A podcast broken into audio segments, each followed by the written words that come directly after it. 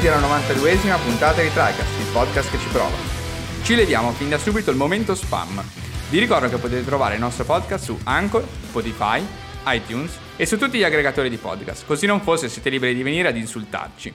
La cadenza è bisettimanale e troverete una puntata nuova ogni due domeniche. Non solo, ogni domenica sera alle 22 su Twitch siamo live con il format TriCast Off per discutere con voi le novità più interessanti della settimana. Potete seguire TriCast su Facebook e Instagram per beccarvi i nostri outlook e post di approfondimento. Infine, entrate nel gruppo Telegram TriCast per avere un contatto diretto con noi e con la community. Buona puntata!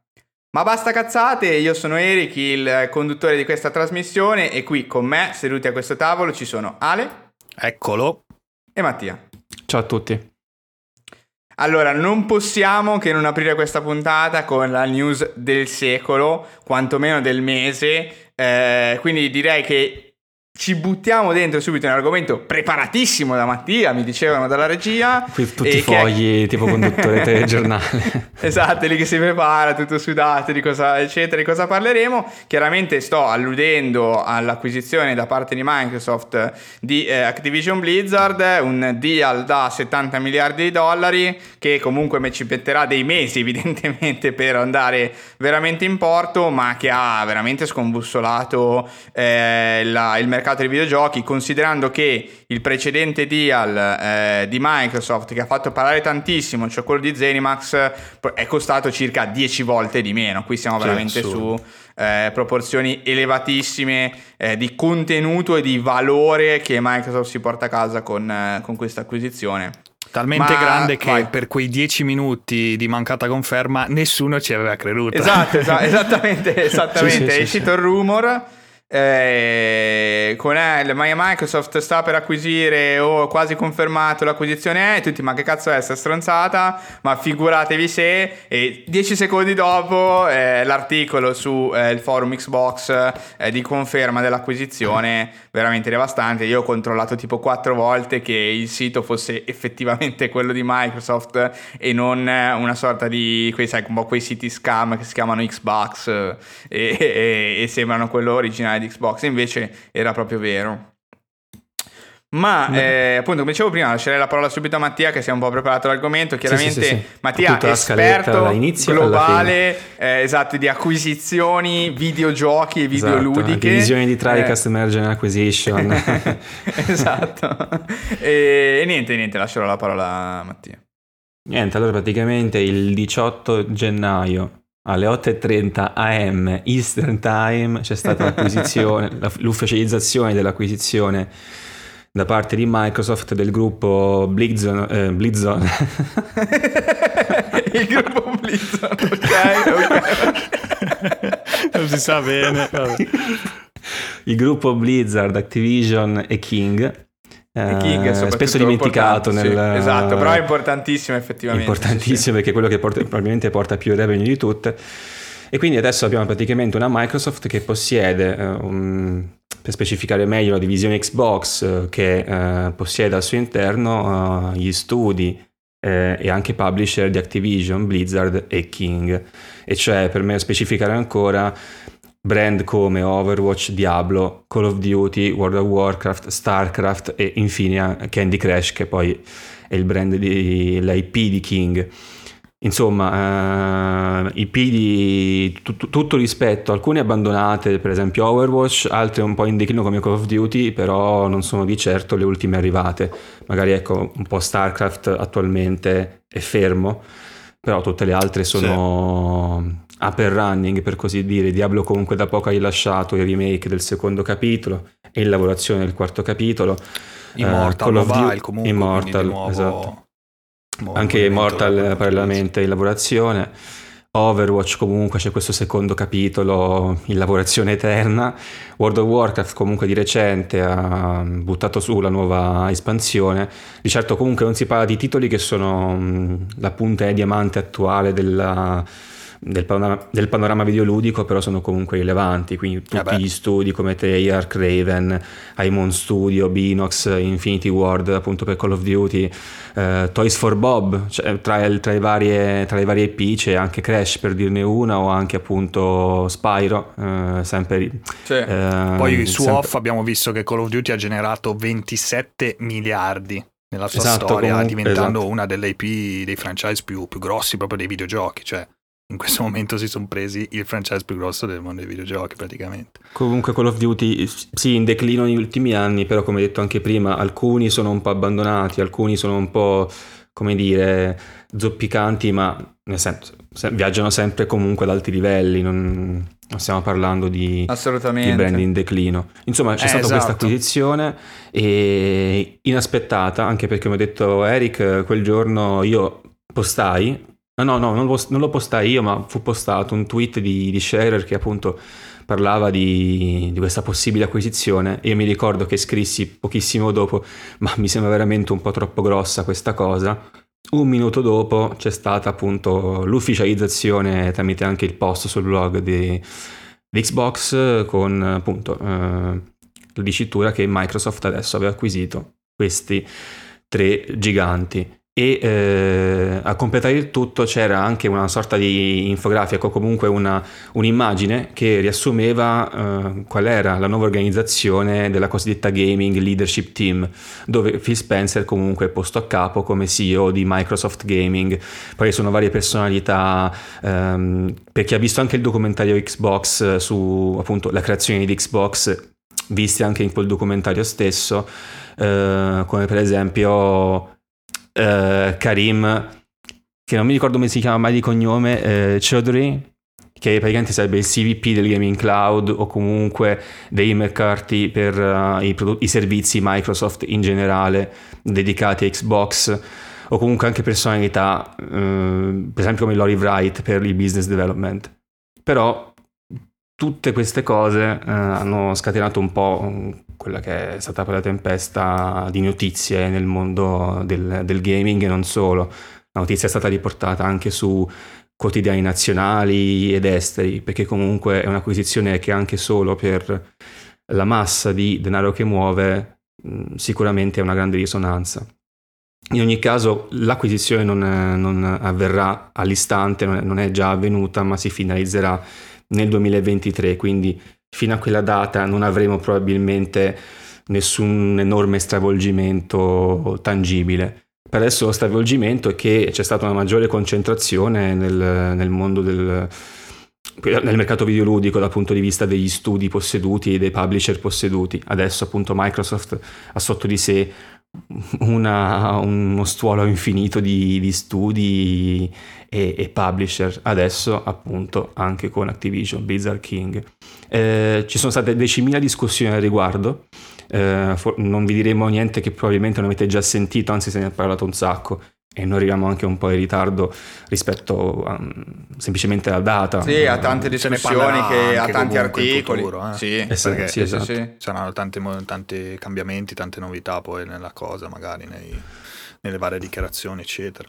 Però vi portiamo sì, diciamo magari... che fa abbastanza parlare il fatto che è giusto che sia così, ovvero che l'acquisizione chiaramente non possa concludersi nel giro di due giorni, anche perché c'è chiaramente un problema di di antitrust, di controlli, perché va bene tutto, però è veramente un'annessione forte. Microsoft dal suo punto di vista sicuramente avrà eh, delle rassicurazioni interne sul fatto che eh, l'antitrust non andrà probabilmente a, come posso dire, a bloccare l'acquisizione in sé, però sicuramente andranno incontro a tutta una serie di, eh, scarta- di scartoffie e burocrazia e di domande a cui rispondere per diciamo appunto dichiarare che è tutto nella norma, è tutto regolare, è tutto legale eh, e non crea svantaggio per i competitor più di un tot, più di quello che non sia sano che, che sia nel mercato, eccetera.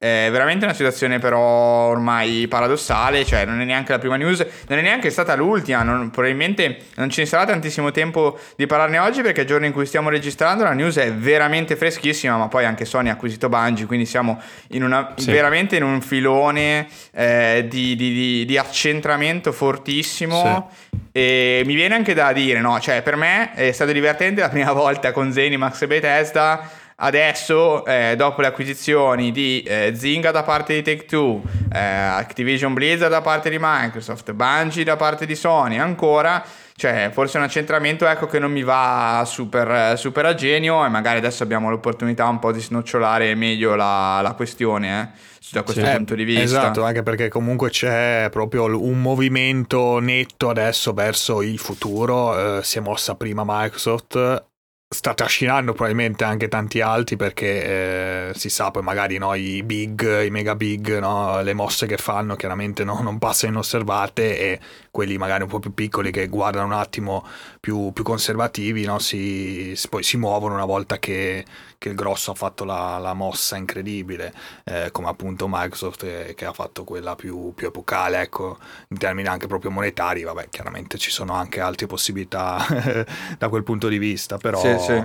Però ecco, eh, infatti cioè, ragionavo tra l'altro anche in cifre, che poi chiaramente non, non vuol dire tutto e niente, però eh, mi ha fatto specie eh, comunque Bungie, ho detto cavolo, certo che Bungie, va bene Destiny, cioè per carità, super titolo, il primo e il secondo, però cavolo, hanno pagato 3 miliardi e 6 eh, Bungie quando a 7 miliardi quant'erano eh, si, eh, Microsoft era riuscito a prendersi Zenimax portandosi dietro una valanga di roba, no? Di fatto, cioè, eh, proprio sia a livello di studi, ma soprattutto anche IP fortissime famosissime, cioè, veramente Elder Scrolls, Fallout Doom, cioè sono solo tre, che veramente tre, e ne hanno prese, non, non mi ricordo quante erano, però sono già tre grossissime. E invece qua, cioè, cioè i Bungie, che sì, ok, Destiny 2 stanno andando ancora bene, però ecco, cioè, lo vedo in una fase, diciamo, comunque eh, calante, bene o male, cioè Destiny 2 quanto durerà ancora, ecco, non vedo il futuro di Destiny 2, vedo il futuro di prossimi progetti Bungie, però ecco, i prossimi progetti Bungie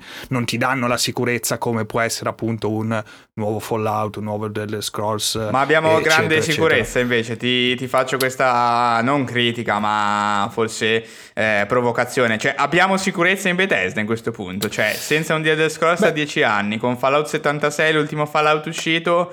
Io onestamente no, tutta questa sicurezza domanda, sui sì, grandi... Starfield probabilmente ti darà parte della esatto, risposta, eh, esatto. Eh, cioè ce la darà insomma a fine anno. C'è da dire che però si sono mossi molto bene eh, su, col, col, col, multiplayer lì con uh, Dead Scrolls Online a quanto mm-hmm. pare che è sì, stato sì, un titolo che è l'unico titolo, e, sì, è l'unico eh, sì, titolo quello attivo. che hanno esatto, che è uscito che hanno supportato, hanno fatto uscire un sacco di contenuti, un sacco di regioni del mondo proprio di non mi ricordo come si chiama il mondo principale, comunque è uscito anche Skyrim, se ricordo bene, eh, nella versione versione del discorso online, poi è uscito Morrowind, eccetera. Sì, sì, sì.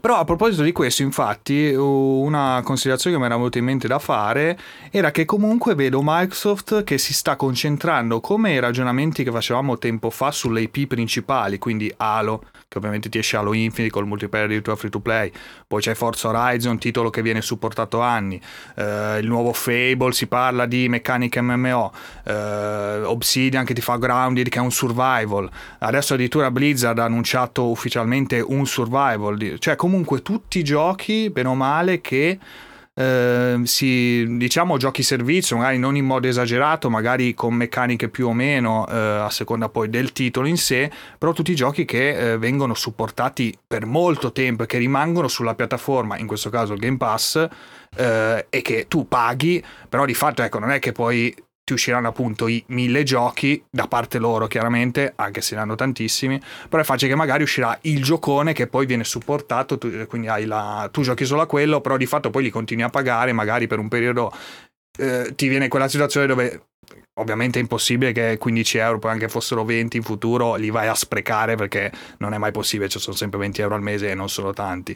Eh, però ecco, eh, il movimento per forza di cose, cioè non possono poi mangiarsi in testa da soli, no? facendo uscire tantissimi giochi. Infatti, a proposito sempre di Activision, Call of Duty adesso si parla di un futuro non, con l'uscita non più annuale.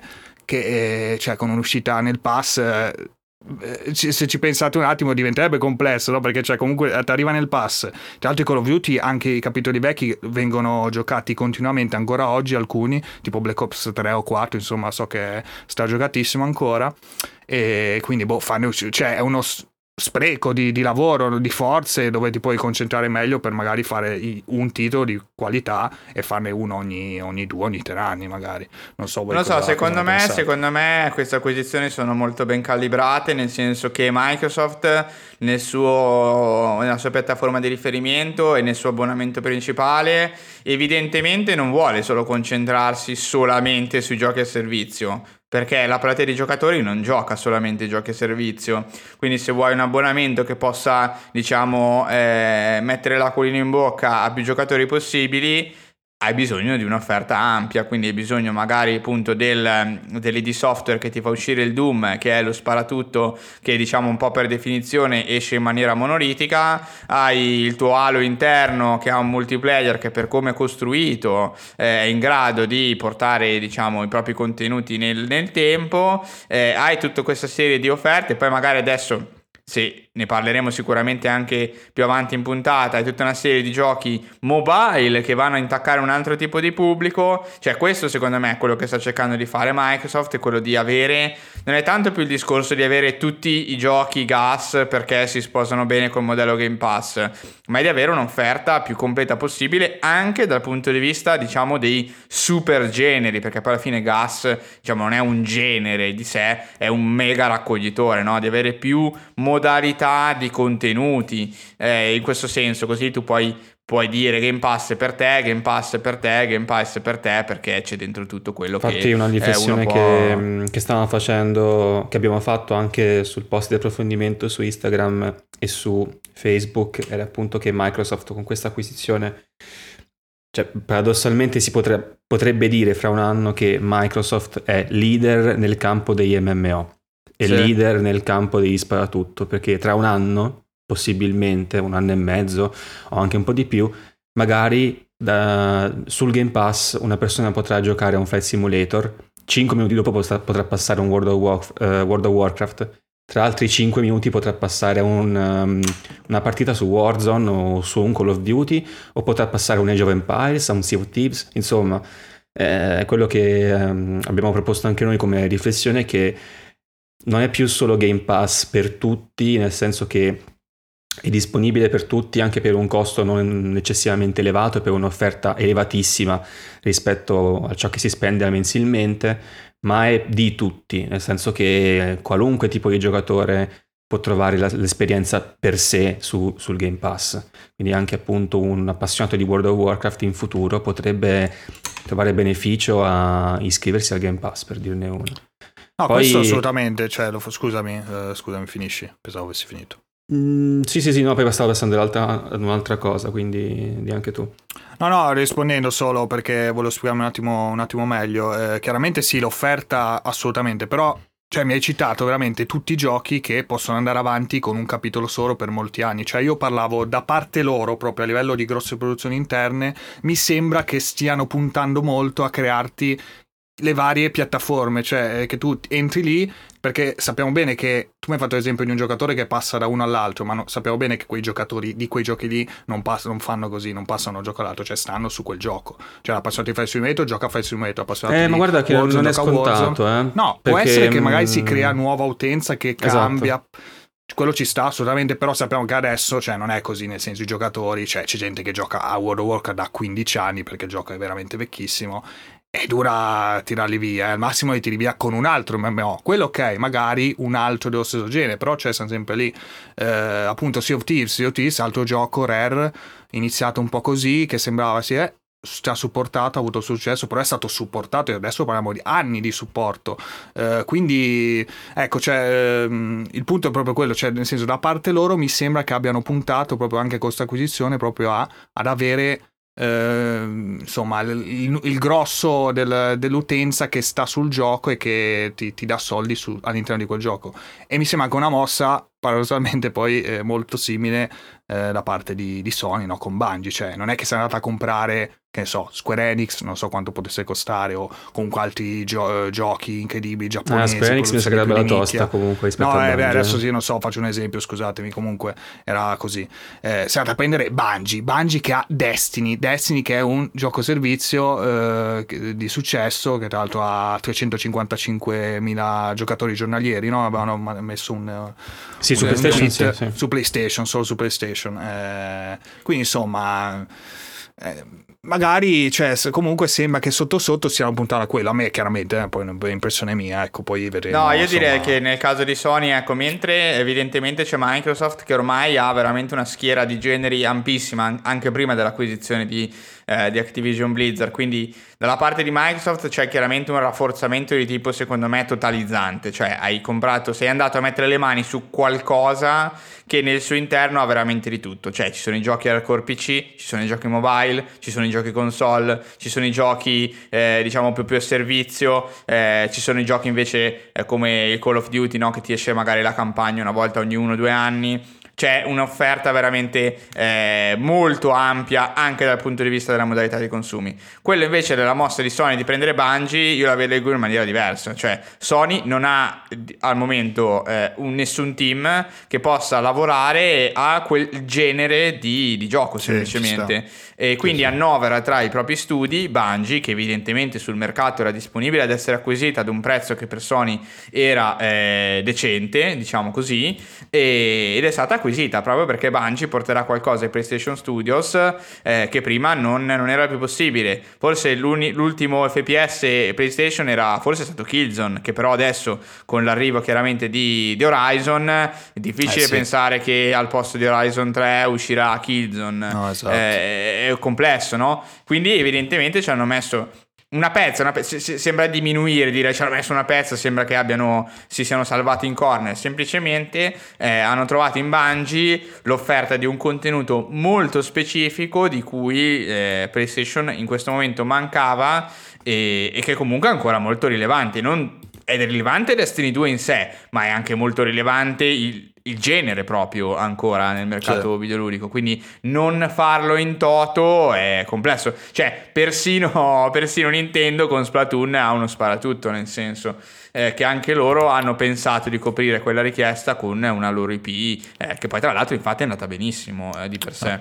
Infatti si parla anche da tanto di questo faction della Last of Us che comunque ecco, sì. per adesso non è ancora uscito, vedremo se sarà diciamo il tentativo loro da mm-hmm. studi interni fare sì, un sì, sì. servizio così. per concludere la questione, in realtà che poi si è intromessa Sony Bungie, è appunto notizia recentissima, eh, appunto Sony ha acquisito Bungie per appunto questi 3 miliardi. Mm, ho trovato due riflessioni interessanti mh, mm, rispettivamente su un articolo di, di multiplayer e di PC Gamer. Eh, ovviamente mm-hmm. non sono riflessioni che ho fatto io, però possono essere comunque interessanti per chi li ascolta. P- su PC Gamer si diceva che in realtà non l'ho letta solo questa, questa teoria, che questa acquisizione di Bungie da parte di Sony non sia strettamente o esclusivamente legata all'argomento videogioco, ma c'è anche una um, affermazione di Sony dove si dice noi di Sony crediamo che questi mondi, eh, riferito ai mondi creati da Bungie, siano solo l'inizio di, co- uh, di quello che le nostre IP possono diventare. Eh, e da qui ci si collega al fatto che Sony effettivamente non opera solo nei videogiochi, ma pubblica, produce film. Eh, e si può, può, pensare addirittura che anche l'acquisizione di Bungie possa essere un trampolino di lancio per qualche adattamento. Eh, basti pensare alla questione Spider-Verse, perché sono i diritti di Spider-Man, si certo. potrebbe magari pensare anche a un una serie su Destiny che potrebbe essere in realtà molto azzeccata eh, in un contesto in cui ormai ehm, serie, film sui giochi stanno facendo con risultati misti sempre più spazio. Sta per uscire il film di Uncharted, è uscito Arcane, su Paramount Plus sta per uscire la serie su Halo, ah, non canonica, però è sempre la serie su Halo. Quindi potrebbe essere che Sony si fatta anche stesso avrà chiaramente la sua, la sua, la sua, la sua serie si potrebbe pensare che Sony si stia espandendo anche da quel punto di vista. Potrebbe arrivare un film o una serie su Destiny scaturita da questa acquisizione e ci sono tutte le ragioni per pensare che Sony possa farlo visto che Sony opera nel, nel campo anche dei sì, film sì. e dei media oltre ha ai comprato anche Crunchyroll esatto eh, sì, sì. Quindi eh, eh, questa è una possibilità effettivamente perché non si può chiedere perché tra l'altro cosa molto importante che non abbiamo ancora detto è che Sony ha acquisito Bungie, ma Bungie, come dichiarazione ufficiale, però c'è anche addirittura il poster dove viene detto Bungie rimane una realtà indipendente e multipiattaforma.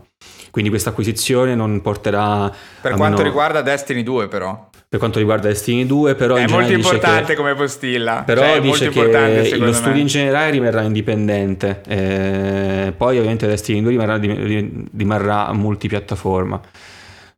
L'altra, quindi diciamo, molti si chiedono, ok, mh, mm, bene, Bungie adesso di grosso a Destiny all'attivo, si erano anche un po' impantanati perché doveva uscire Destiny 3 eh, già da qualche tempo, invece stanno continuando comunque con Destiny 2, questo magari fa anche presupporre che non è che stiano sviluppando chissà quante altre cose nel frattempo, forse non stanno addirittura sviluppando niente, magari le cose nuove sono addirittura in fase di, di pre-produzione, quindi ok, ma perché Sony ha fatto questa acquisizione? È veramente così a lungo termine il suo pensiero? Quindi una possibilità potrebbe essere appunto lo sfruttamento dei diritti per qualcosa che vada oltre i videogiochi e questo potrebbe essere una ragione. La seconda ragione invece è questo ricavato da, dall'articolo di multiplayer, che mm, è anche in parte quella che avete detto voi, è sfruttare l'expertise di, di Bungie sia per un possibile FPS, anche se questa qua anche secondo me è un po'...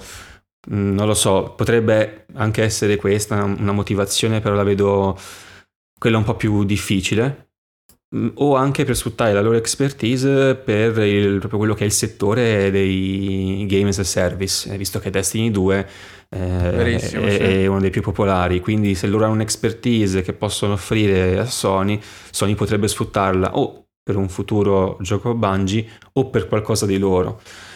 Sì. Quindi chissà cosa Insomniac potrebbero aveva combinare. Resistance, se vi ricordate. Ah, è vero, è vero, è sepolto nella memoria. con sì, i mostri tipo Gears, sì. diciamo. Sì, sì, sì, sì, Resistance furono i titoli di lancio anche di, di PS3 o comunque sì, vicini al lancio. Vero, vero.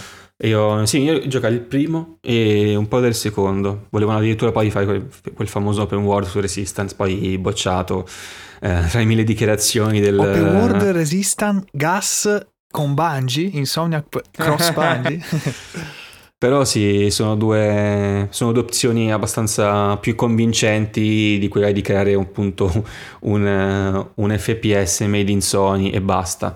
Uh, queste due abbiamo discusso adesso.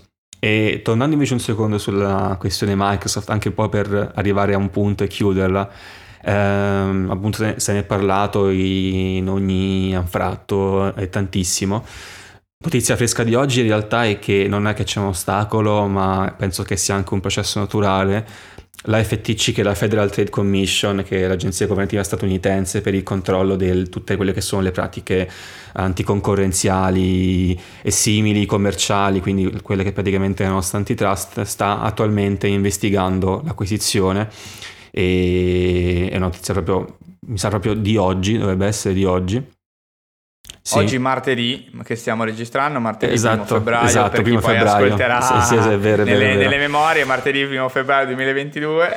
e, e quindi sì, mh, come tutte queste grandi acquisizioni o comunque operazioni in generale, non è che si fa la dichiarazione via, finita così, a parte appunto che dovrà concludersi il 2023, c'è anche queste indagini in corso, però anche noi abbiamo cercato di portare qualche punto di riflessione in più che magari appunto possa far riflettere anche voi che state ascoltando. Ed, ed uno era proprio quello del fatto che adesso la piattaforma non è solo per tutti, ma è di tutti, anche per quelli che sono i generi e che Microsoft potenzialmente potrebbe essere poi considerata eh, anche in modo indiretto un leader in ormai vari macro generi videoludici, tra cui anche leader per esempio nell'MMO, grazie a World of Warcraft.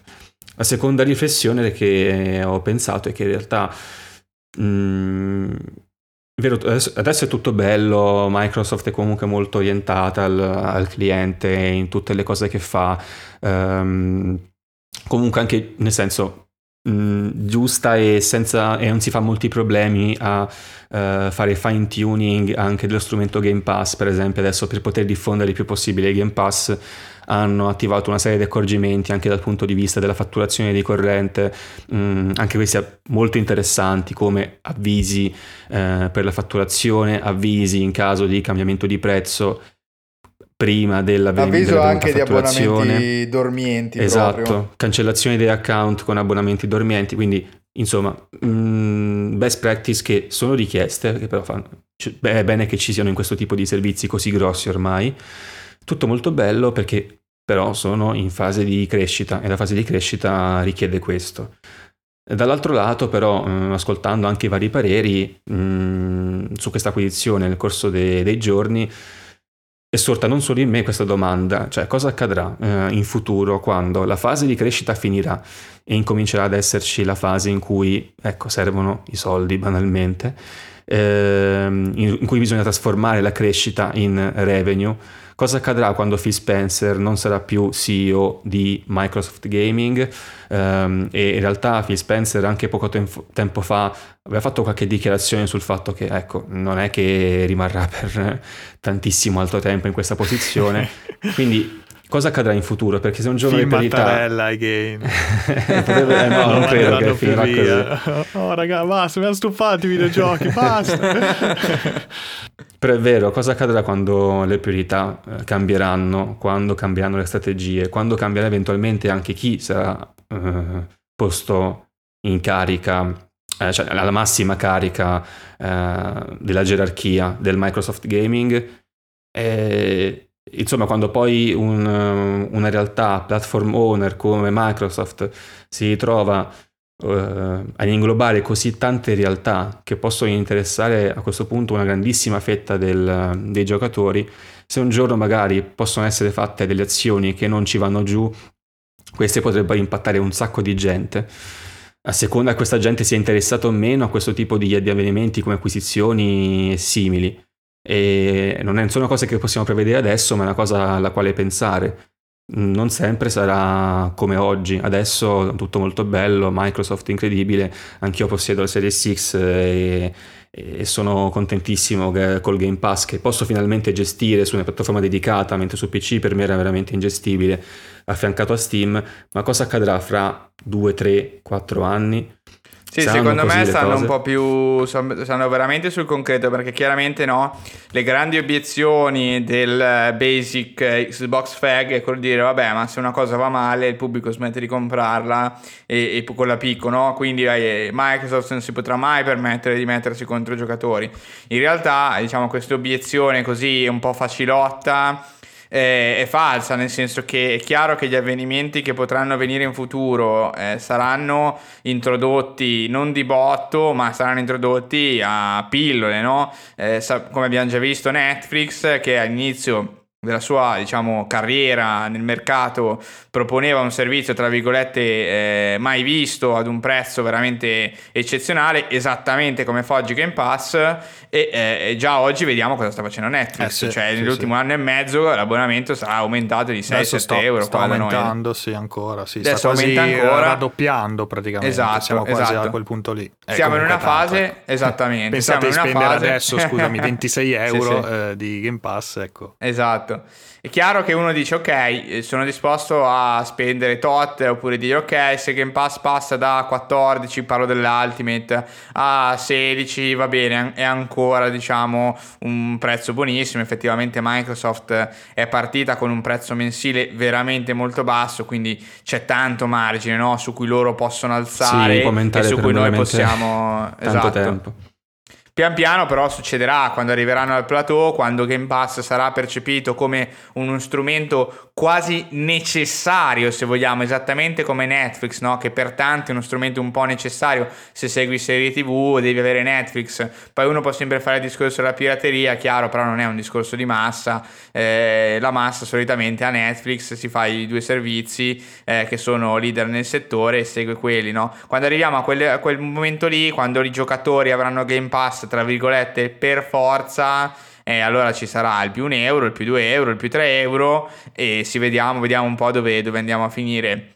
il grande, cioè comunque da riconoscere a Microsoft di essere diciamo esattamente la prepista proprio di questo tipo di, eh, di modalità di servire il contenuto e vediamo se nei prossimi due o tre anni non riescono poi in realtà a nascere delle realtà competitive e di competizione che possano in qualche modo smussare eh, la richiesta poi di Microsoft di soldi perché chiaramente l'argomento è un po' becero nel senso che poi andiamo lì no? quando puoi alzare di 2 euro senza ripercussioni lo fai se invece c'è un competitor che offre più o meno al tuo stesso prezzo, in grosso modo le stesse cose, non è proprio chiarissimo perché tu possa permetterti di alzarlo di 2 euro, chiaramente, no? Questa sarebbe una situazione un po' più complessa. Quindi sicuramente vedremo in, eh, in futuro. È un po' difficile da prevedere, se non dire che sicuramente l'abbonamento non farà altro che salire. Sì, sì, sì, ovviamente non, potrebbe non accadere, però cioè, nel senso, era un punto di riflessione sì, che magari non si sente tanto spesso, perché in futuro, quando Microsoft avrà tutto e farà qualcosa che non ci va bene, lì c'è poco da fare. Cioè, di assunto è questo il discorso. Cosa faremo? Quindi ecco, Ma... uh, questa accentramento eccessivo non è mai un bene in generale. Ora è tutto Ma a voi, preoccupa, eh, a voi preoccupa l'eventualità che, come succede adesso su Netflix, nel momento in cui l'utenza diventa talmente tanta che noi adesso, adesso sono 25 milioni, facciamo finta che di questi 25 milioni sono, ma anche tutti i 25 milioni, eh, appassionati di videogiochi, seguono le serie famose che stanno uscendo e i giochi ottimi che stanno mettendo nel Game Pass, quando però diventano 70 milioni e sono rimasti solo quei 20 milioni di appassionati, ma gli altri 50 sono quelli un po' più eh, casual, tra virgolette, eh, si crea la situazione che poi eh, giustamente il post Phil Spencer che arriva e dice sì ragazzi dobbiamo puntare su questi giochi perché questi che ci portano soldi e quindi si abbassa la qualità che è un po' quello che succede Netflix no? cioè c'è una sovrapproduzione incredibile però di fatto vengono cancellate un sacco di serie che vengono anche apprezzate magari a livello di critica e poi continuano a fare mille stagioni di roba che veramente viene presa in giro a destra e a sinistra ma eh, viene, viene straguardata e purtroppo producono quello e non la, la stagione di, della serie buona non so se siete, se siete preoccupati preoccupati di questo? Poi secondo voi c'è un rischio? Secondo me il rischio è già concreto, cioè non è troppo lontano, è già concreto, è già concreto oggi. addirittura. Beh, eh, vediamo una quantità di AAA banali e mediocri prodotti esattamente perché la maggior parte del pubblico di fatto cerca l'esperienza più casual. Ripetiamo sempre, non è un male di per sé chiaramente che esista l'esperienza casual, però è un dato di fatto che il mercato già oggi esiste, già viene utilizzato.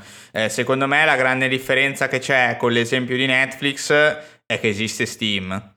E Steam dimostra che in realtà il giocatore PC che su Steam è abituato anche a un certo tipo di varianza diciamo nel prodotto sta veramente esplodendo. Perché da una parte c'è Microsoft che allarga il proprio servizio eh, dall'altra parte ci sono i publisher che buttano fuori diciamo giochi non sempre più ma comunque prendiamo Ubisoft like sempre più generici diciamo e poi c'è Steam che sta avendo una crescita terrificante, eh, di mese in mese continua a rompere il numero di giocatori contemporanei attivi sulla piattaforma in ogni istante, siamo arrivati a 29 milioni e secondo me quello comunque pone un freno, pone comunque una casistica molto differente da quella di Netflix che non ha uno Steam di fianco che offre un servizio eccezionale ad un prezzo che è quello standard se vogliamo, no? cioè della vendita al pezzo, quasi il retail tra virgolette digitale eh, della, della compravendita singola.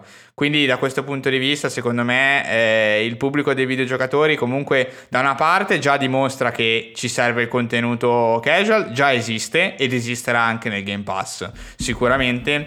Dall'altra però secondo me è anche forte la tendenza dei giocatori ad andare sul particolare. Purtroppo tantissimi giochi non ce la fanno proprio a causa di questa sovrapproduzione incredibile, però veramente tra Twitch, gli streamer e i fenomeni dei giochi, cioè che sono proprio il, tutto il contrario del casual, eh, nei videogiochi sono molto frequenti, secondo me. Sì, poi magari in futuro, ecco, la cosa più brutta che potrebbe accadere è che ci sia un turnover un po' più veloce dei giochi su Game sì. Pass, magari che se ne vanno via prima però in quel caso c'è l'ultimo cuscinetto possibile e è sempre quell'opzione che tu se sei abbonato a Game Pass potresti acquistare quel gioco sullo store Microsoft, eh, quindi su Xbox o su PC, scontato, quindi magari ecco chi proprio vuole eh, quel gioco che ha scoperto e che non voleva da via, potrebbe anche acquistarlo, però in futuro potrebbe sicuramente esserci un maggiore afflusso di, diciamo dei, dei, giochi più casual a uh, scapito di quelli un po' più interessanti su Game Pass. Per adesso, per adesso in realtà siete un sacco di roba che neanche io conosco o comunque di nicchia o comunque ecco, eh, tipo Wine Jammers 2 su, su, Game Pass attualmente, roba iper di nicchia eh, che riprende un gioco eh, di per sé vecchissimo, appunto arcade. Eh, magari forse questo, questo, tipo di aggiunte potrebbero essere più, mm, più rare in futuro, magari anche no, visto che questa acquisizione serve anche a portare giochi come Warzone nel pass probabilmente e quella roba già ti riempie una bella fetta di, di pubblico casual. E, ehm, no, la, la, cosa in eh, realtà... Il free to play quello, non so, magari se non mettono qualche... Eh, o aggiungono Sì, sì, è vero, è vero, è vero, è vero. Al pass però... stagionale magari, nel senso, però ecco... Sì, forse, forse, qualche tipo di cosa del genere potrebbero pensarlo effettivamente, qualche integrazione col pass, col battle pass dedicato a Warzone. Eh, sì, Migliorare quello di Halo magari, grazie a Activision. ne ha bisogno. no, secondo me questa però... Ah, scusami, vai vai. Perdona. No, dicevo, un, un gioco premium che potrebbe beneficiare è l'Overwatch, per dirne una. Cioè, non è, Vero, non è sì, casual, sicuro, però, sì. cioè, nel senso, copre... Te lo trovi lì, magari so. prendi il bacino d'utenza più, più grande, sì. Assolutamente. Secondo me, eh, da questo punto di vista, proprio questi ragionamenti, no? Che forz- ci stiamo forzando, e ne capisco il motivo, di eh, pensare per forza di cose al, al, Game Pass come un abbonamento a sé stante, per esempio invece non parliamo mai o si fa molto raramente di quello che diceva prima Mattia, e cioè del fatto che tu sei Game Pass puoi acquistarti il gioco ad un prezzo vantaggioso sempre, no?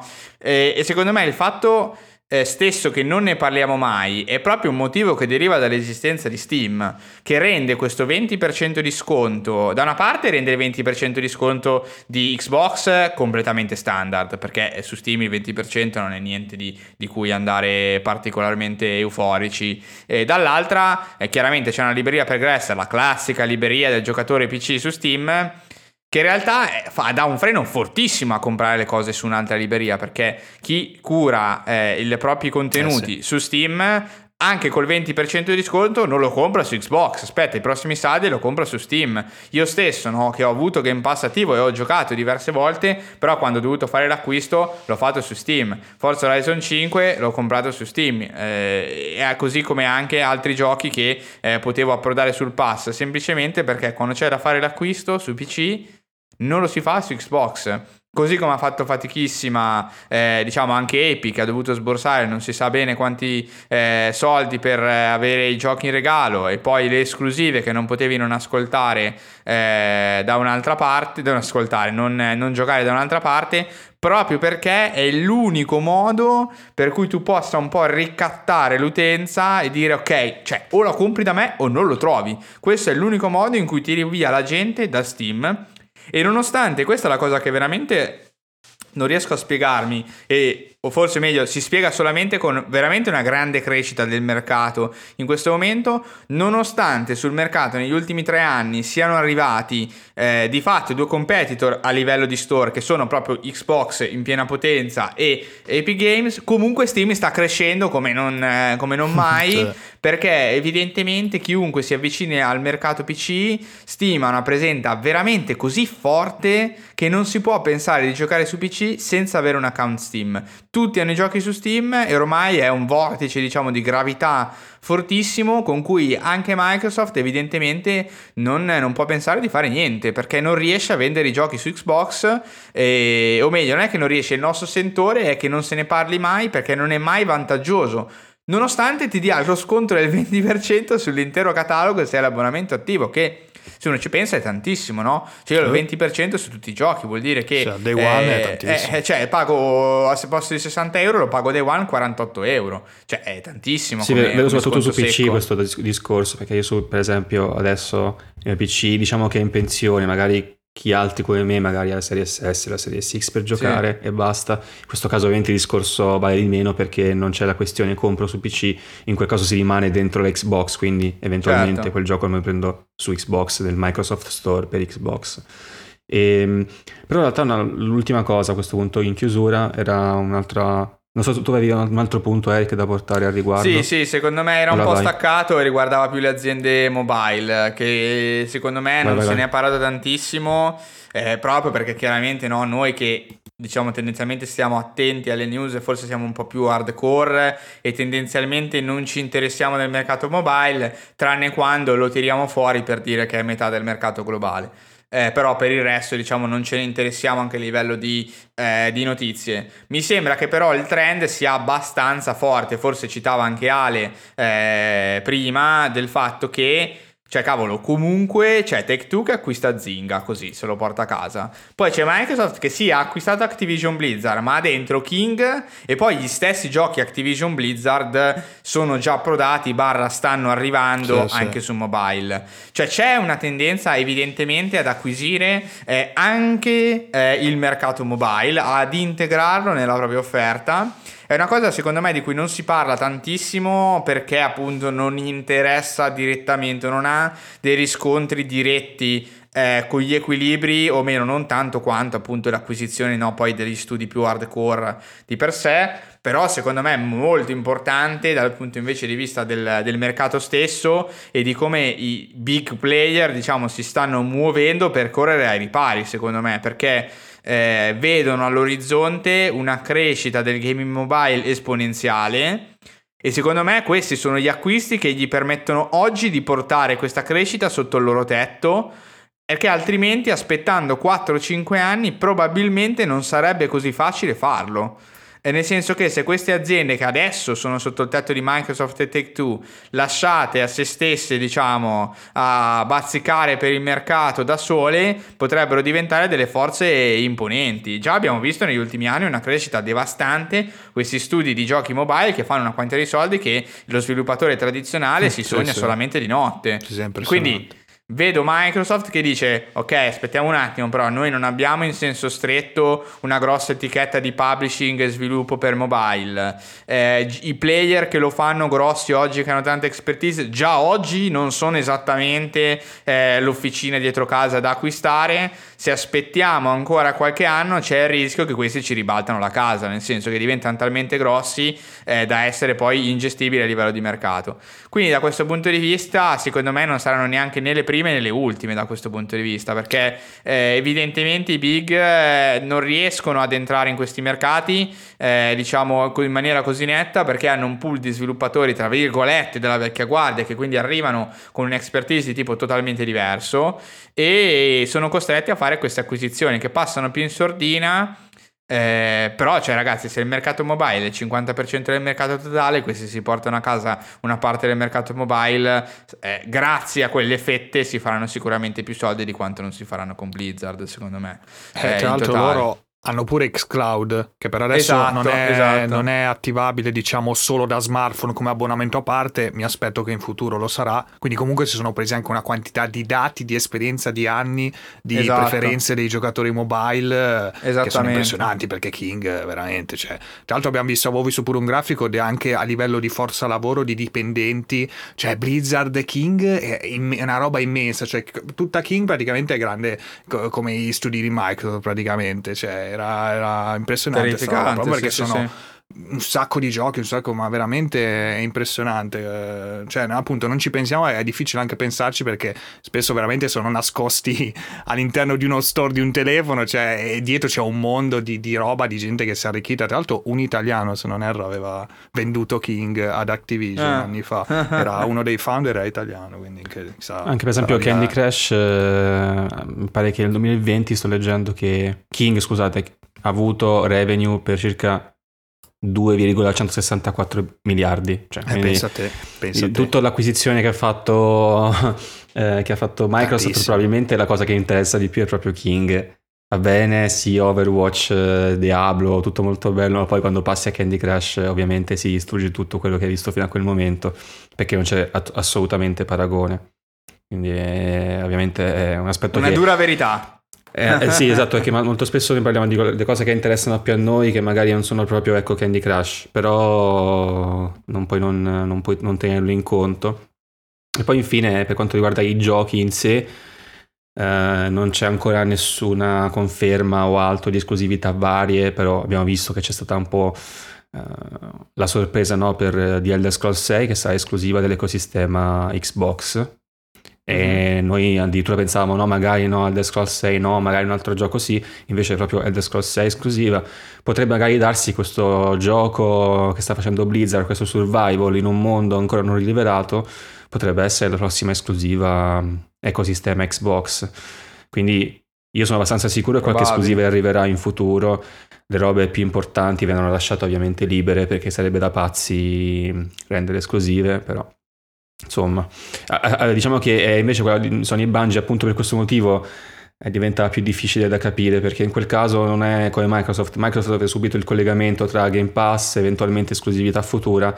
Sony Bungie invece anche con gli statement sull'indipendenza e altro era più difficile capire gli obiettivi vedi l'acquisizione e comunque a volte ci si dimentica che queste acquisizioni richiedono tantissimo tempo per essere portate in campo, addirittura alcuni, si, alcuni pensano che questo avvicinamento tra Sony e Bungie sia avvenuto, avvenuto già nel 2020, quindi ecco non è che adesso questa è la risposta di Sony a Microsoft, più che altro magari possono aver accelerato la finalizzazione del, del tutto, ma non, non no, ma secondo me, risposta. secondo me la, cioè, Secondo me è inevitabilmente una risposta al mercato. Nel senso che, come tutti quanti... Gli azionisti, so, cioè, no? Anche che esatto, cioè, sapere.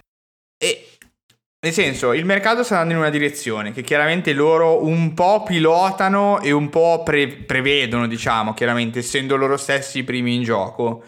E se la direzione va verso l'acquisizione, non è che l'acquisizione in sé di Bungie è una risposta costruita in due settimane all'acquisizione eh, di Activision Blizzard, ma è chiaro che se quello è il trend e anche Take Two infatti acquisisce, non è una risposta diretta al fulmicotone, ma è una risposta al mercato in senso globale, nel senso che perché anche la storia di Activision Blizzard non si sarà finalizzata in 48 ore, saranno trattative che andranno avanti da mesi, si presuppone. E quindi sì, è questa la direzione in cui stanno andando i big, tra virgolette, del mercato. Quindi, ok, è folle pensare che sia una risposta al fulmicotone, chiaramente quello è fuori di testa.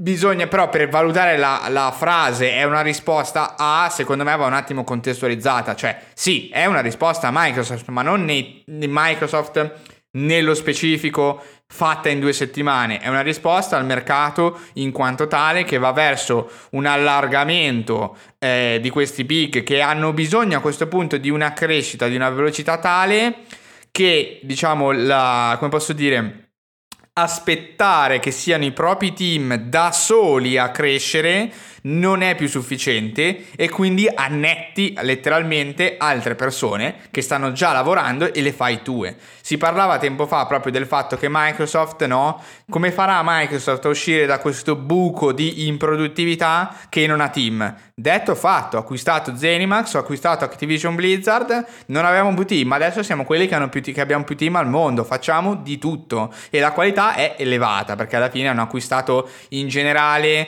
persone o magari entità no, che sono in leggera decadenza, ma che comunque nel mondo videoludico, come diceva prima Mattia, hanno un'influenza fortissima. E, e, quindi secondo me questo è il discorso un po' della risposta A. È chiaro che non è una risposta fatta in due settimane, è una risposta dove sta andando il mercato. E tra l'altro c'era una nota anche, poi magari chiudiamo questa parentesi per lasciare spazio alla seconda metà della puntata c'era una nota così di colore interessante, un trivia diciamo, del fatto che tutte le acquisizioni in generale fatte durante il corso eh, del 2021 fossero ammontate in totale nel mondo dei videogiochi a circa 85 miliardi di dollari. Le acquisizioni fatte nei primi 26 giorni del 2022 già sforano gli 85 miliardi, no? Può essere un caso, magari non succederà più nient'altro per tutto il resto del 2022 io non ne sono così sicuro che questo sia la Ma fine i rumor dicevano trend. che ci sarebbero stati nuove acquisizioni, anche se questa cosa non è che mi rende tanto felice. No, però... io non sono felicissimo, però lo stesso messaggio di PlayStation dall'acquisizione di Sony, di, scusatemi, di, di Bungie, era non ci fermeremo qui. Questo è il primo di tanti, non tanto acquisizioni, no, ma il, come dicono sempre in termini generici, no? È il primo di tanti passi verso un futuro idilliaco migliore che solo Sony ti offrirà. Eh, quindi io non mi aspetto che sia l'ultimo. Detto questo, chiaramente non vorrei aprire un'altra puntata nel dire che eh, è divertente sicuramente assistere allo scontro fra titani dal livello di news, a livello di discussione. Eh, non vorrei che si arrivasse in un momento in cui ci sono tre publisher, tre produttori che hanno eh, sotto di sé l'intero mondo della produzione videoludica, perché eh, chiaramente perché non, non si, crea una situazione, eh, eh, si, crea una situazione, un po', un po' ambigua da quel punto di vista. Ma se siete d'accordo, passerei oltre alla seconda metà della puntata. Ci sta, ci sta tutto. Per la seconda metà di questa puntata ho il piacere di dare il benvenuto a una coppia di ospiti marcescenti direttamente dal podcast Calcasta. Benvenuti Conigliastro e Nick. Benvenuti. Grazie. Conigliastro e Nick.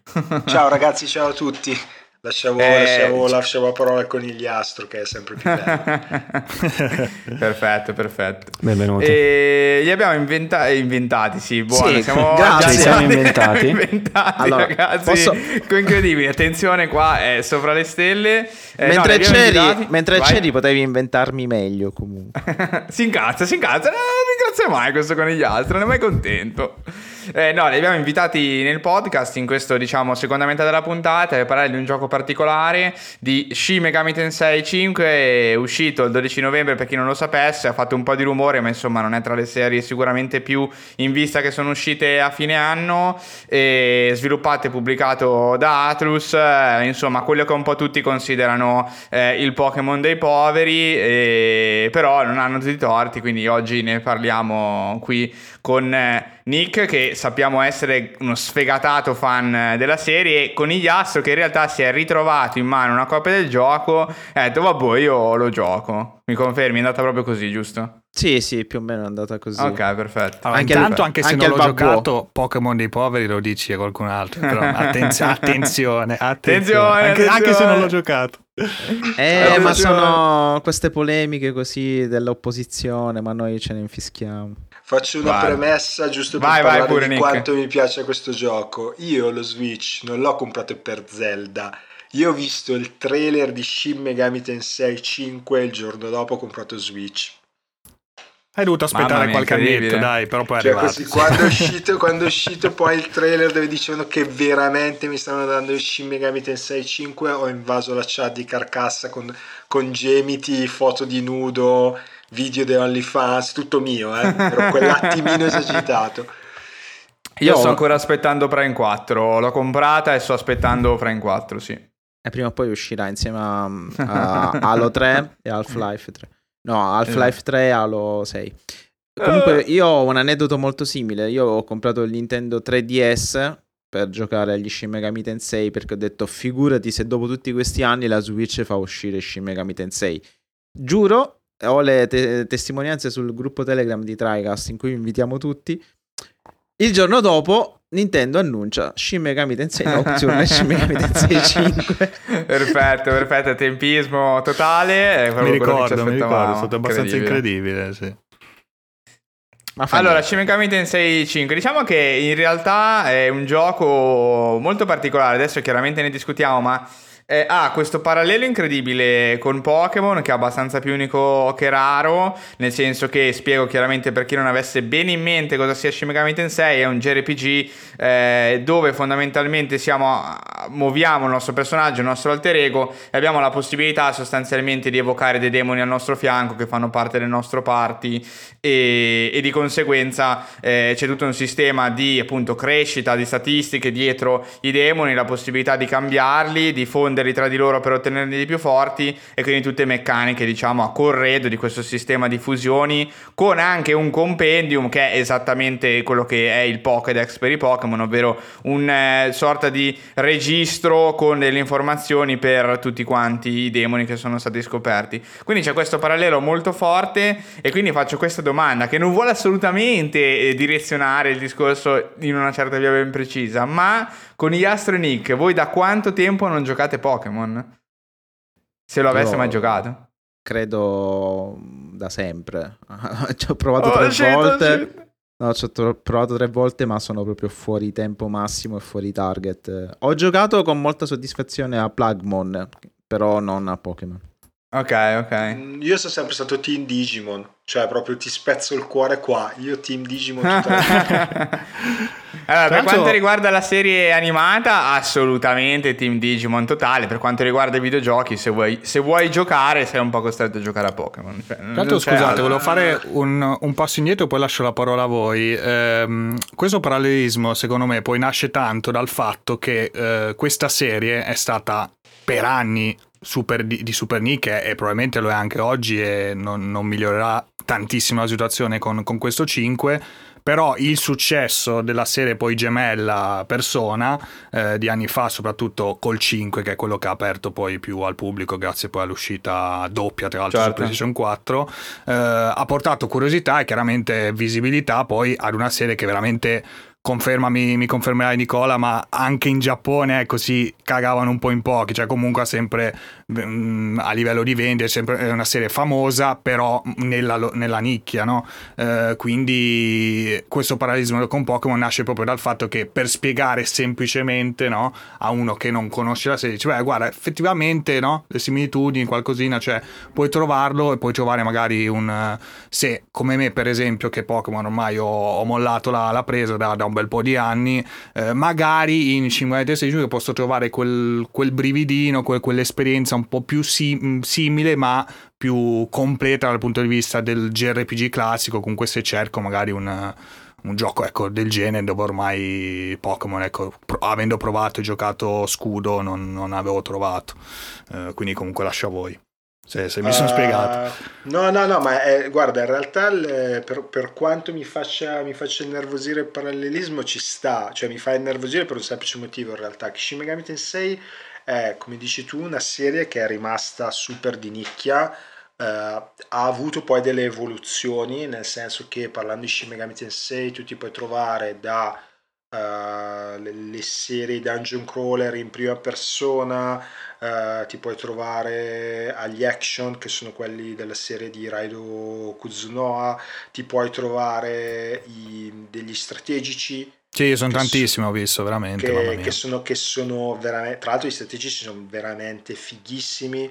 Um, ti, ti, puoi trovare la serie di Devil Summoner che è ancora una roba a parte eh, ti puoi trovare appunto Persona che è, è, una serie che secondo me ha aperto tanto alcune delle, delle logiche di Shin Megami Tensei a un, um, a un mercato molto più mainstream perché Persona dal 3 in poi, il 3 è bello cattivello, ma ti dico dal quarto in poi ha aperto un pochettino di più a delle scelte un attimino stilistiche anche un po' più di mainstream la cosa che io continuo ad adorare, ad adorare di Shin Megami Tensei che essendo delle serie di nicchia che sanno di sapere di essere delle serie di nicchia e ci giocano anche parecchio riescono a fare poi delle scelte anche narrative veramente terrificanti. Cioè io ti cito una delle mie serie preferite.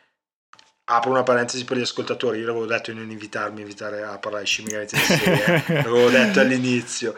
Cioè per dirti però una delle serie che secondo me è la una delle incarnazioni che secondo me è la più bella che è Shin Megami Tensei Strange Journey per 3DS a un certo punto ti trovi dei campi di concentramento da, fatti da demoni che vogliono studiare gli esseri umani eh, ti trovi tematiche di, di, di, bullismo quasi a livello cosmico cioè difficoltà di interazione eh, tematiche razziali anche cioè, presentate anche in maniera molto forte, mentre invece Persona fa tutte queste cose però con un pizzico in più di umanità, invece Shin Megami Tensei proprio ci sono dei personaggi che tipo muoiono squartati e non li resusciti, cioè sono lì, ti fanno vedere che, che muoiono nei peggio modi.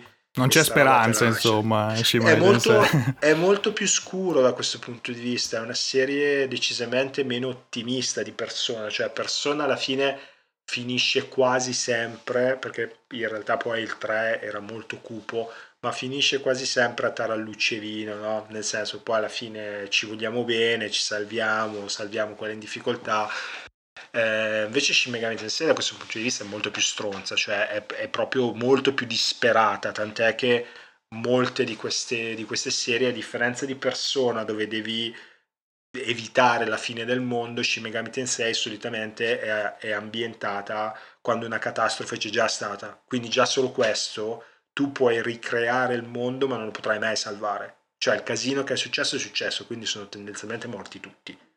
Anche le persone che tu conoscevi, tant'è che in, alcuni, in alcune eh, incarnazioni del gioco, proprio una delle cose su cui il gioco insiste in maniera quasi sadica è dirti guarda che tu sei l'ultimo che è rimasto, tutti quelli che tu conoscevi sono tutti morti, genitori, amici, fratelli, sorelle, cioè sei l'unico, non c'è più niente, tutto quello che tu conoscevi prima è polvere e non potrai mai riportarlo indietro.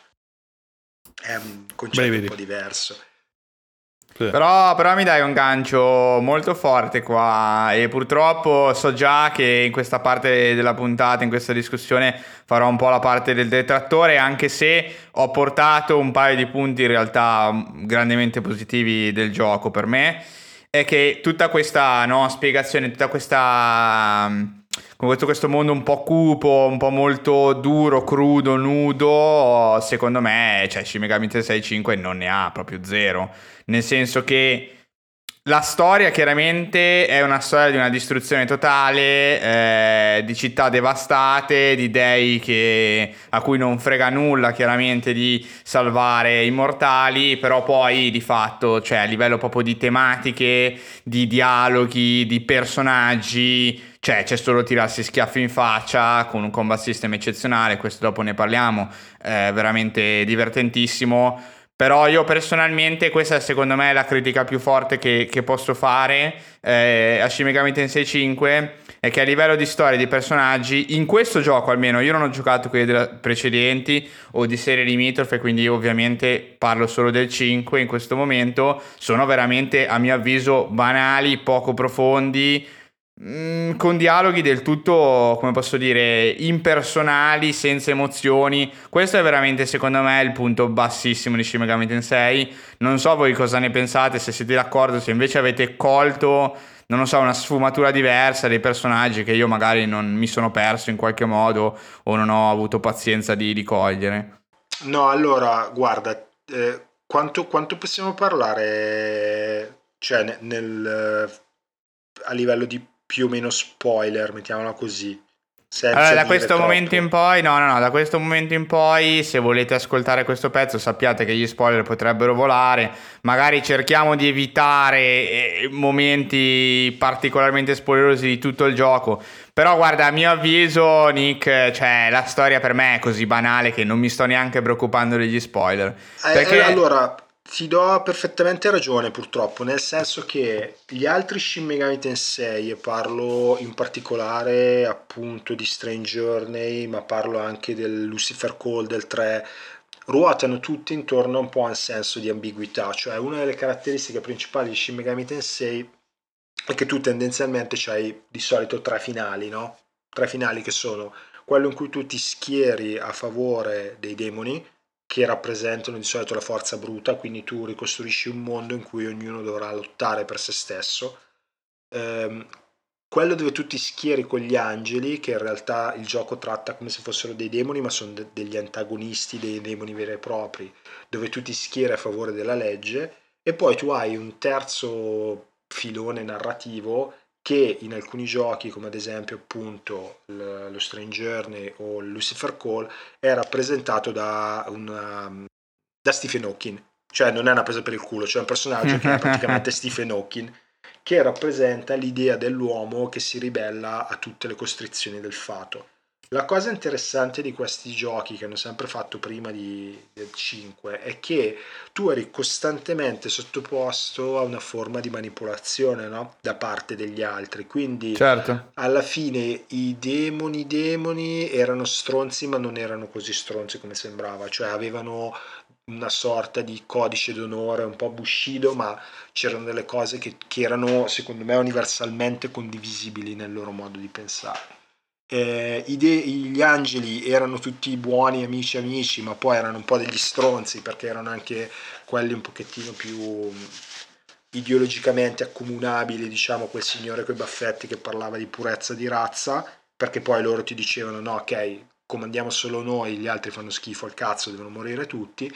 E poi tu avevi questa versione anarchica di Stephen Hawking che in realtà non era mai proprio un concetto di riprendersi il controllo del destino, ma era più un concetto quasi alla greca di Ubris, dove lui ti diceva ok, noi esseri umani siamo cazzo troppo più forti di tutti, vaffanculo, spacchiamo tutto.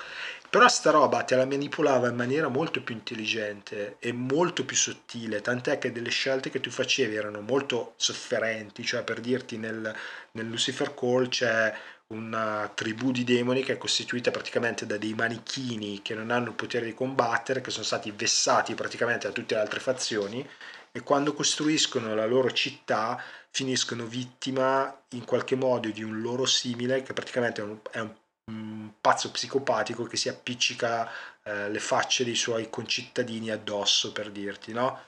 Che, che però è, è, un personaggio negativo, ma per cui tu non puoi provare una vera e propria repulsione, perché comunque ti viene proposto come una vittima che ha subito talmente tanti soprusi che poi è impazzito.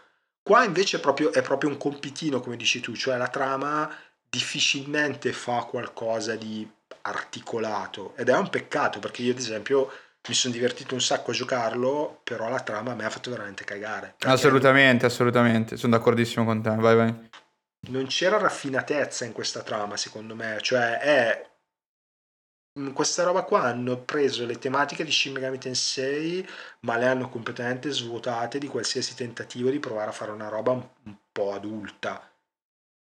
E, e poi no sono d'accordo sono d'accordo su questo sì. E il problema secondo me è proprio duplice cioè da una parte eh, non c'è un filone di trama sentito. Cioè, nel senso. Sì, chiaramente si sta parlando, come spesso accade tra l'altro nei JRPG, della distruzione dell'intero cosmo, universo, delle regole che sottendono la realtà stessa.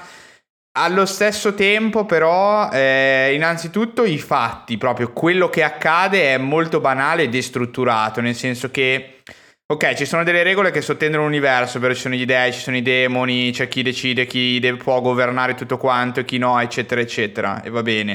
Nel senso che c'è proprio una struttura divina, gerarchica, e va bene, ok, te la spiegano. Però poi di questa struttura di fatto non se ne vede mai l'ombra, nel senso che ci sono due personaggi che di cui l'unica cosa che sai è che sono gerarchicamente in alto, però poi della struttura in sé eh, nessuno si prende mai la briga di, eh, di, definirla un po' più nel dettaglio, magari utilizzando dei personaggi secondari, lasciando che eh, si possa magari anche intendere la forza di altri personaggi che vengono solo visti semplicemente mettendoli a paragone, no? Eh, a livello di gerarchia con altri personaggi che conosci, di cui conosci la forza, questo tipo di espediente, no? Che ti permette di effettivamente capire cosa sta succedendo, capire quanto sono forti eh, i tuoi avversari o eh, i tuoi alleati. Invece in Shin Megami Tensei questa roba 5, questa roba veramente non viene fatta, vengono presentati i personaggi all'inizio e poi veramente rimangono solo quelli per tutta la storia non si capisce perché siano tre ragazzini e basta eh, in tutto il compendio degli dei che conta non si sa bene quanti demoni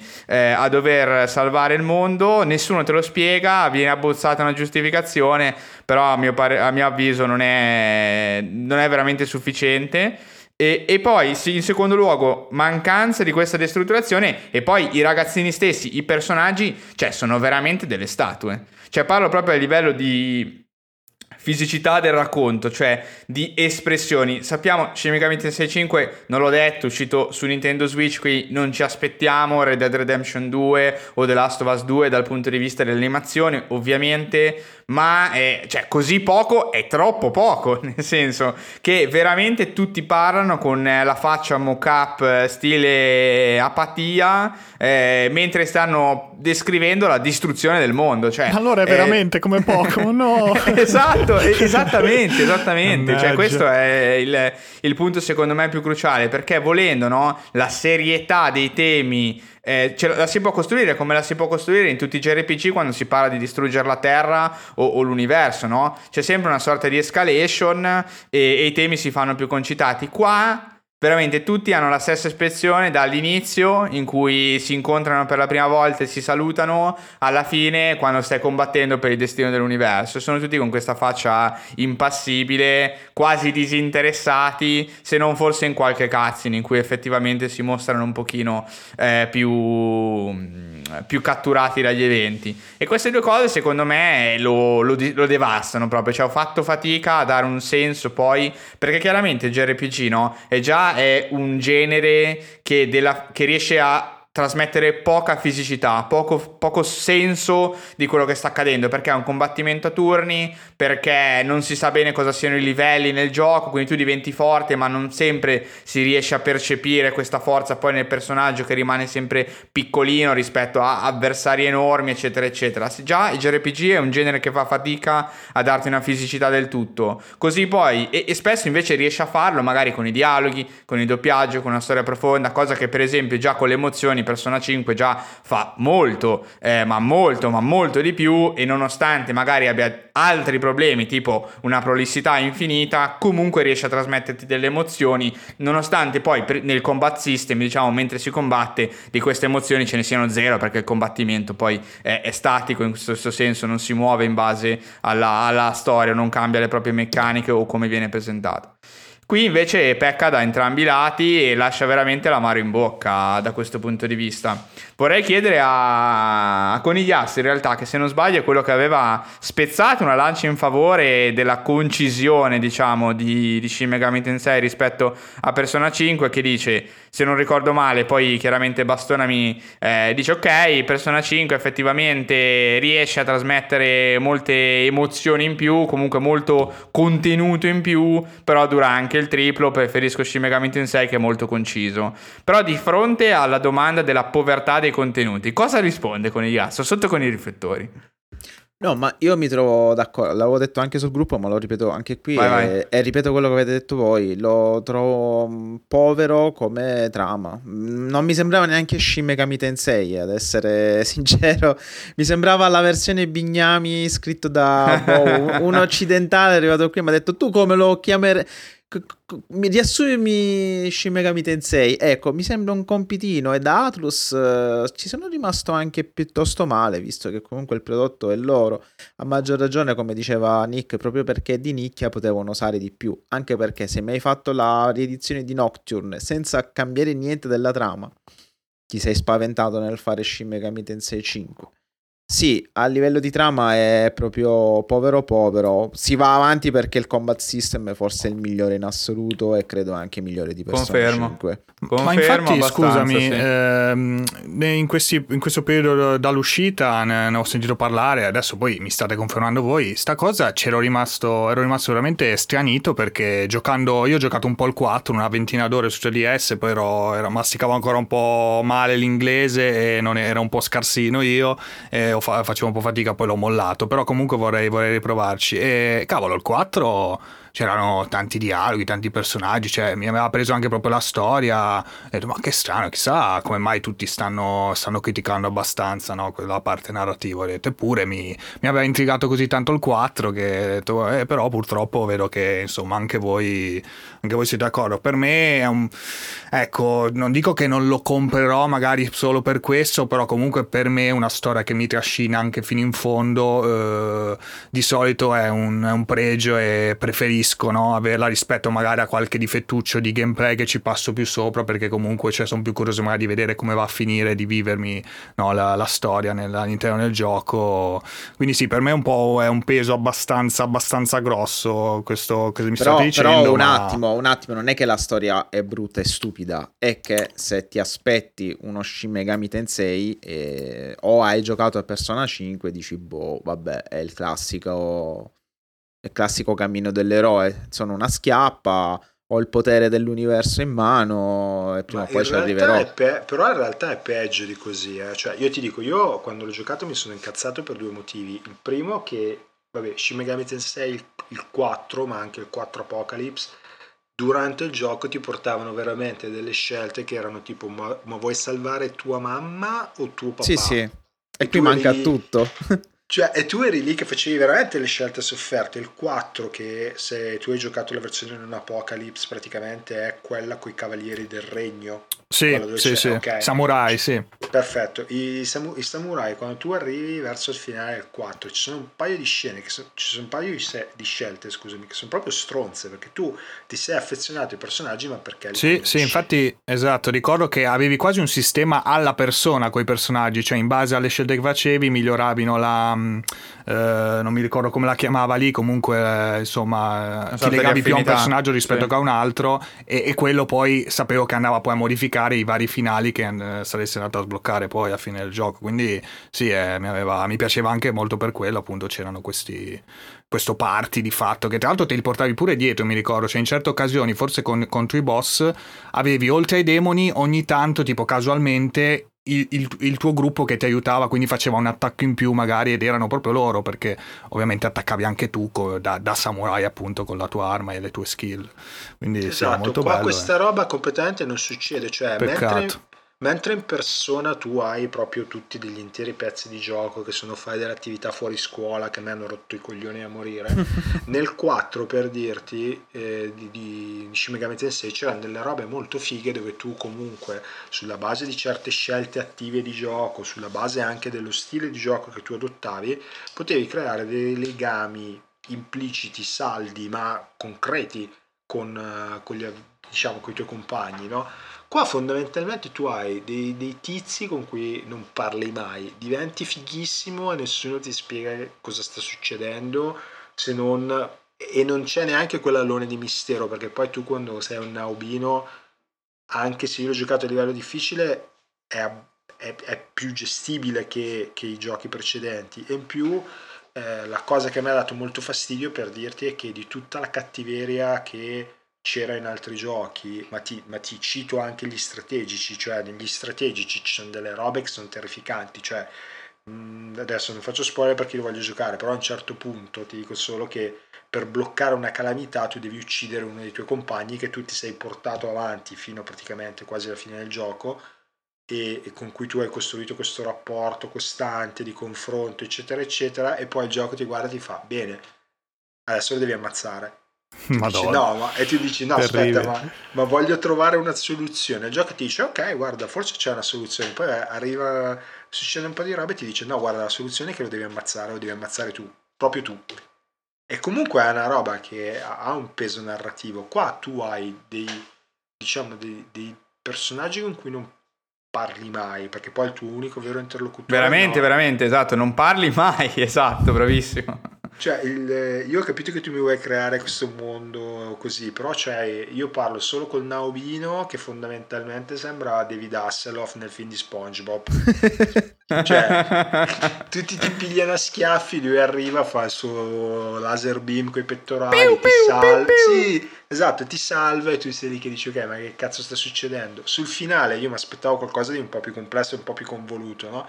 Invece arrivano e ti dicono, ah ok allora puoi fare così, così e così. Cioè le, le, non c'è linea di demarcazione, mentre negli altri era molto facile per dirti slittare da un finale all'altro, perché poi il gioco ti creava questi tre, mettiamolo così, questi tre sentieri narrativi che poi si avvicinavano sempre di più, no?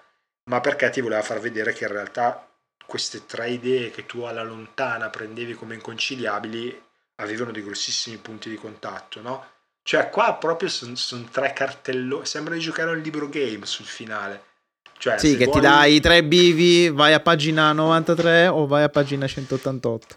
E da questo punto di vista qua ti dico, me ha fatto veramente girare i coglioni perché, è, perché loro le sanno fare, cioè Atlus tra l'altro è una che non ha fatto solo Shin Megami Tensei, cioè ha fatto un botto di robe e ti dico da un punto di vista narrativo Persona 2 o, Shin, o, o Persona 3 a questo gli pisciano in testa non 10 km per prendere i giochi più vecchi. Eh. Ti dico quando anche tecnicamente, cioè Persona 3 girava su PS Vita. Qua è però, vero.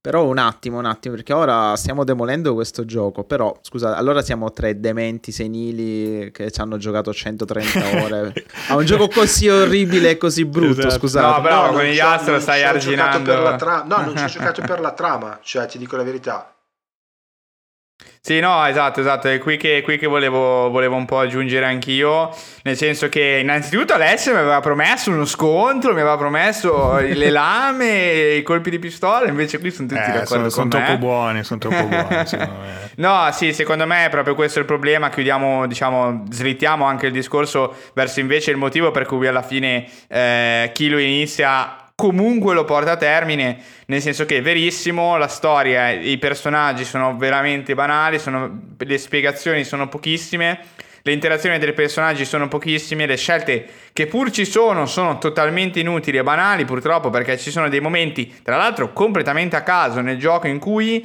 scegli cosa rispondere, eh, a parte come hanno spiegato loro il, il trivio finale, che dove lì effettivamente poi hai l'apertura a tre scelte che hanno senso, le risposte invece date prima durante tutto il gioco sono completamente senza senso perché non si sa, cioè alcune volte vedi le due cose da rispondere e dici sì ok ma cosa cambia da una cosa all'altra, cioè cosa sta succedendo e perché?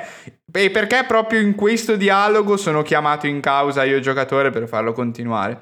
E quindi fatto malissimo ma a valle di tutto questo discorso eh, c'è invece un'altra grande proprietà eh, del gioco che ti permette di andare a fondo e di arrivare in fondo, che è il combat system eh, del JRPG, che è veramente eccezionale dal mio punto di vista, eh, insieme chiaramente a tutto l'elemento di fusione, gestione dei demoni, di progresso, eccetera, rende il gioco molto divertente da giocare, rende le mappe, le aree da esplorare eh, sempre fresche, ah, c'è sempre la volontà di eh, trovare gli oggettini che sono nascosti, di trovare nuovi demoni eh, e quindi di espandere no, propria, il proprio pool eh, di mostri da utilizzare. In questo senso devo ammettere che nella mia testa il parallelismo con Pokémon si è acceso parecchio, anche se poi magari se ci sarà tempo eh, spiegherò perché secondo me non, non tiene tantissimo in realtà per tutta una serie di motivi.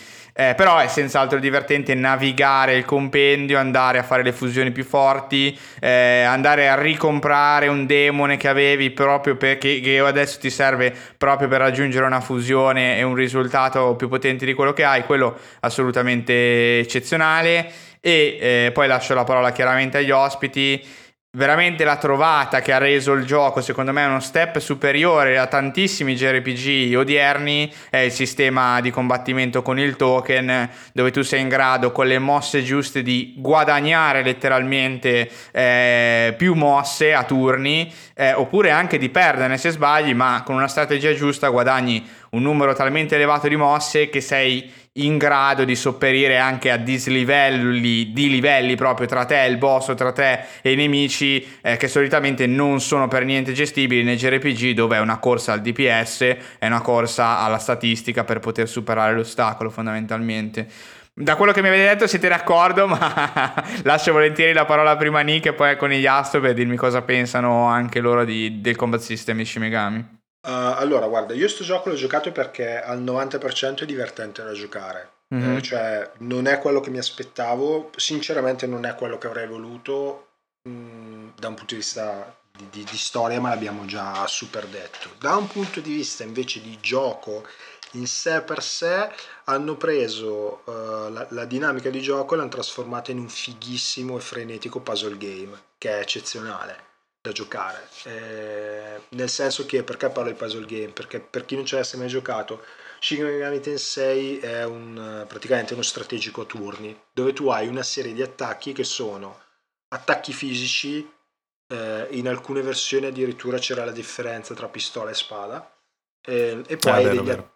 e, poi hai degli attacchi elementali. Questi attacchi elementali nel gioco sono chiamati le, le weakness, e praticamente quando tu riesci a sfruttare una weakness di un avversario non solo tendenzialmente gli fai più danno ma guadagni un turno in più quindi se tu sei veramente un pro potresti teoricamente al posto di avere calcolando che il numero massimo di demoni che tu hai oltre al protagonista è di 3 quindi hai 4 turni eh, spendibili se tu andassi sempre di weakness, di weakness potresti praticamente attaccare l'avversario 8 volte prima che lui ti attacchi una. Il sistema di weakness funziona anche al contrario, nel senso che anche i tuoi demoni e anche lo stesso Naubino, appunto il protagonista, eh, hanno determinate caratteristiche a cui sono più, eh, come si può dire, più fragili, più vulnerabili. E a complicare tutto questo, praticamente l'effetto che tu puoi avere su un nemico quando l'attacchi in qualsiasi modo è utilizzi una weakness, quindi gli fai un danno, guadagni punti, non utilizzi una weakness, quindi gli fai solo un danno, il nemico può riflettere l'attacco che tu gli hai fatto oppure lo può bloccare oppure addirittura lo può assorbire. Quando tu utilizzi una weakness male, quindi quando l'avversario blocca perché è immune il tuo attacco o lo assorbe o lo riflette, la, la tua azione non solo viene diciamo consumata ma sprechi anche quella successiva. Quindi eh, nel gioco è fondamentale capire prima di attaccare le weakness di un avversario. C'è un oggetto apposta che ti, spie- che ti fa praticamente vedere le caratteristiche dell'avversario e ovviamente è tutto molto più complicato nei, nei, nei, boss fight perché perdere un turno con un boss fight può essere antipatico eh, ci sono dei mostri o degli avversari che si trasformano durante le, le, lotte ci sono dei mostri che, ha, che, hanno una weakness che cambia di volta in volta che tu li conosci, che sono quei mostri che ti danno poi degli oggetti speciali. Eh, sì, Mitama. Esatto, però sta roba qua tras- cioè, trasforma un gioco all'apparenza molto, molto banalotto da questo punto di vista in una cosa molto divertente da giocare, anche perché secondo me da questo punto di vista hanno fatto un bilanciamento che è spaventoso, perché di solito è difficile che tu abbia un un demone che è in grado di annichilirne un altro ed essere completamente immuni agli attacchi dell'avversario. Quindi loro a questo punto di vista secondo me se la sono bilanciata abbastanza bene questa cosa che per avere un nemico, cioè per, scusami, per abbattere un nemico tu devi avere un demone che comunque è suscettibile agli attacchi del nemico. Questo trasforma, trasforma secondo me la strategia, la strategia di gioco in qualcosa di molto divertente da provare. Sì, sono, sono d'accordo tanti, anche perché no? Eh, comunque i demoni eh, come al solito, insomma, sono, sono tantissimi, ricordo, sì. Eh. Guarda, sì, se volete sono... cerco il numero, ma sono tantissimi. Sì, credo siano adesso senza i DLC che sono già usciti, credo siano un centinaio forse, forse qualcosina di più. 221. Penso 221, 234 con i pacchettini del DLC inclusi.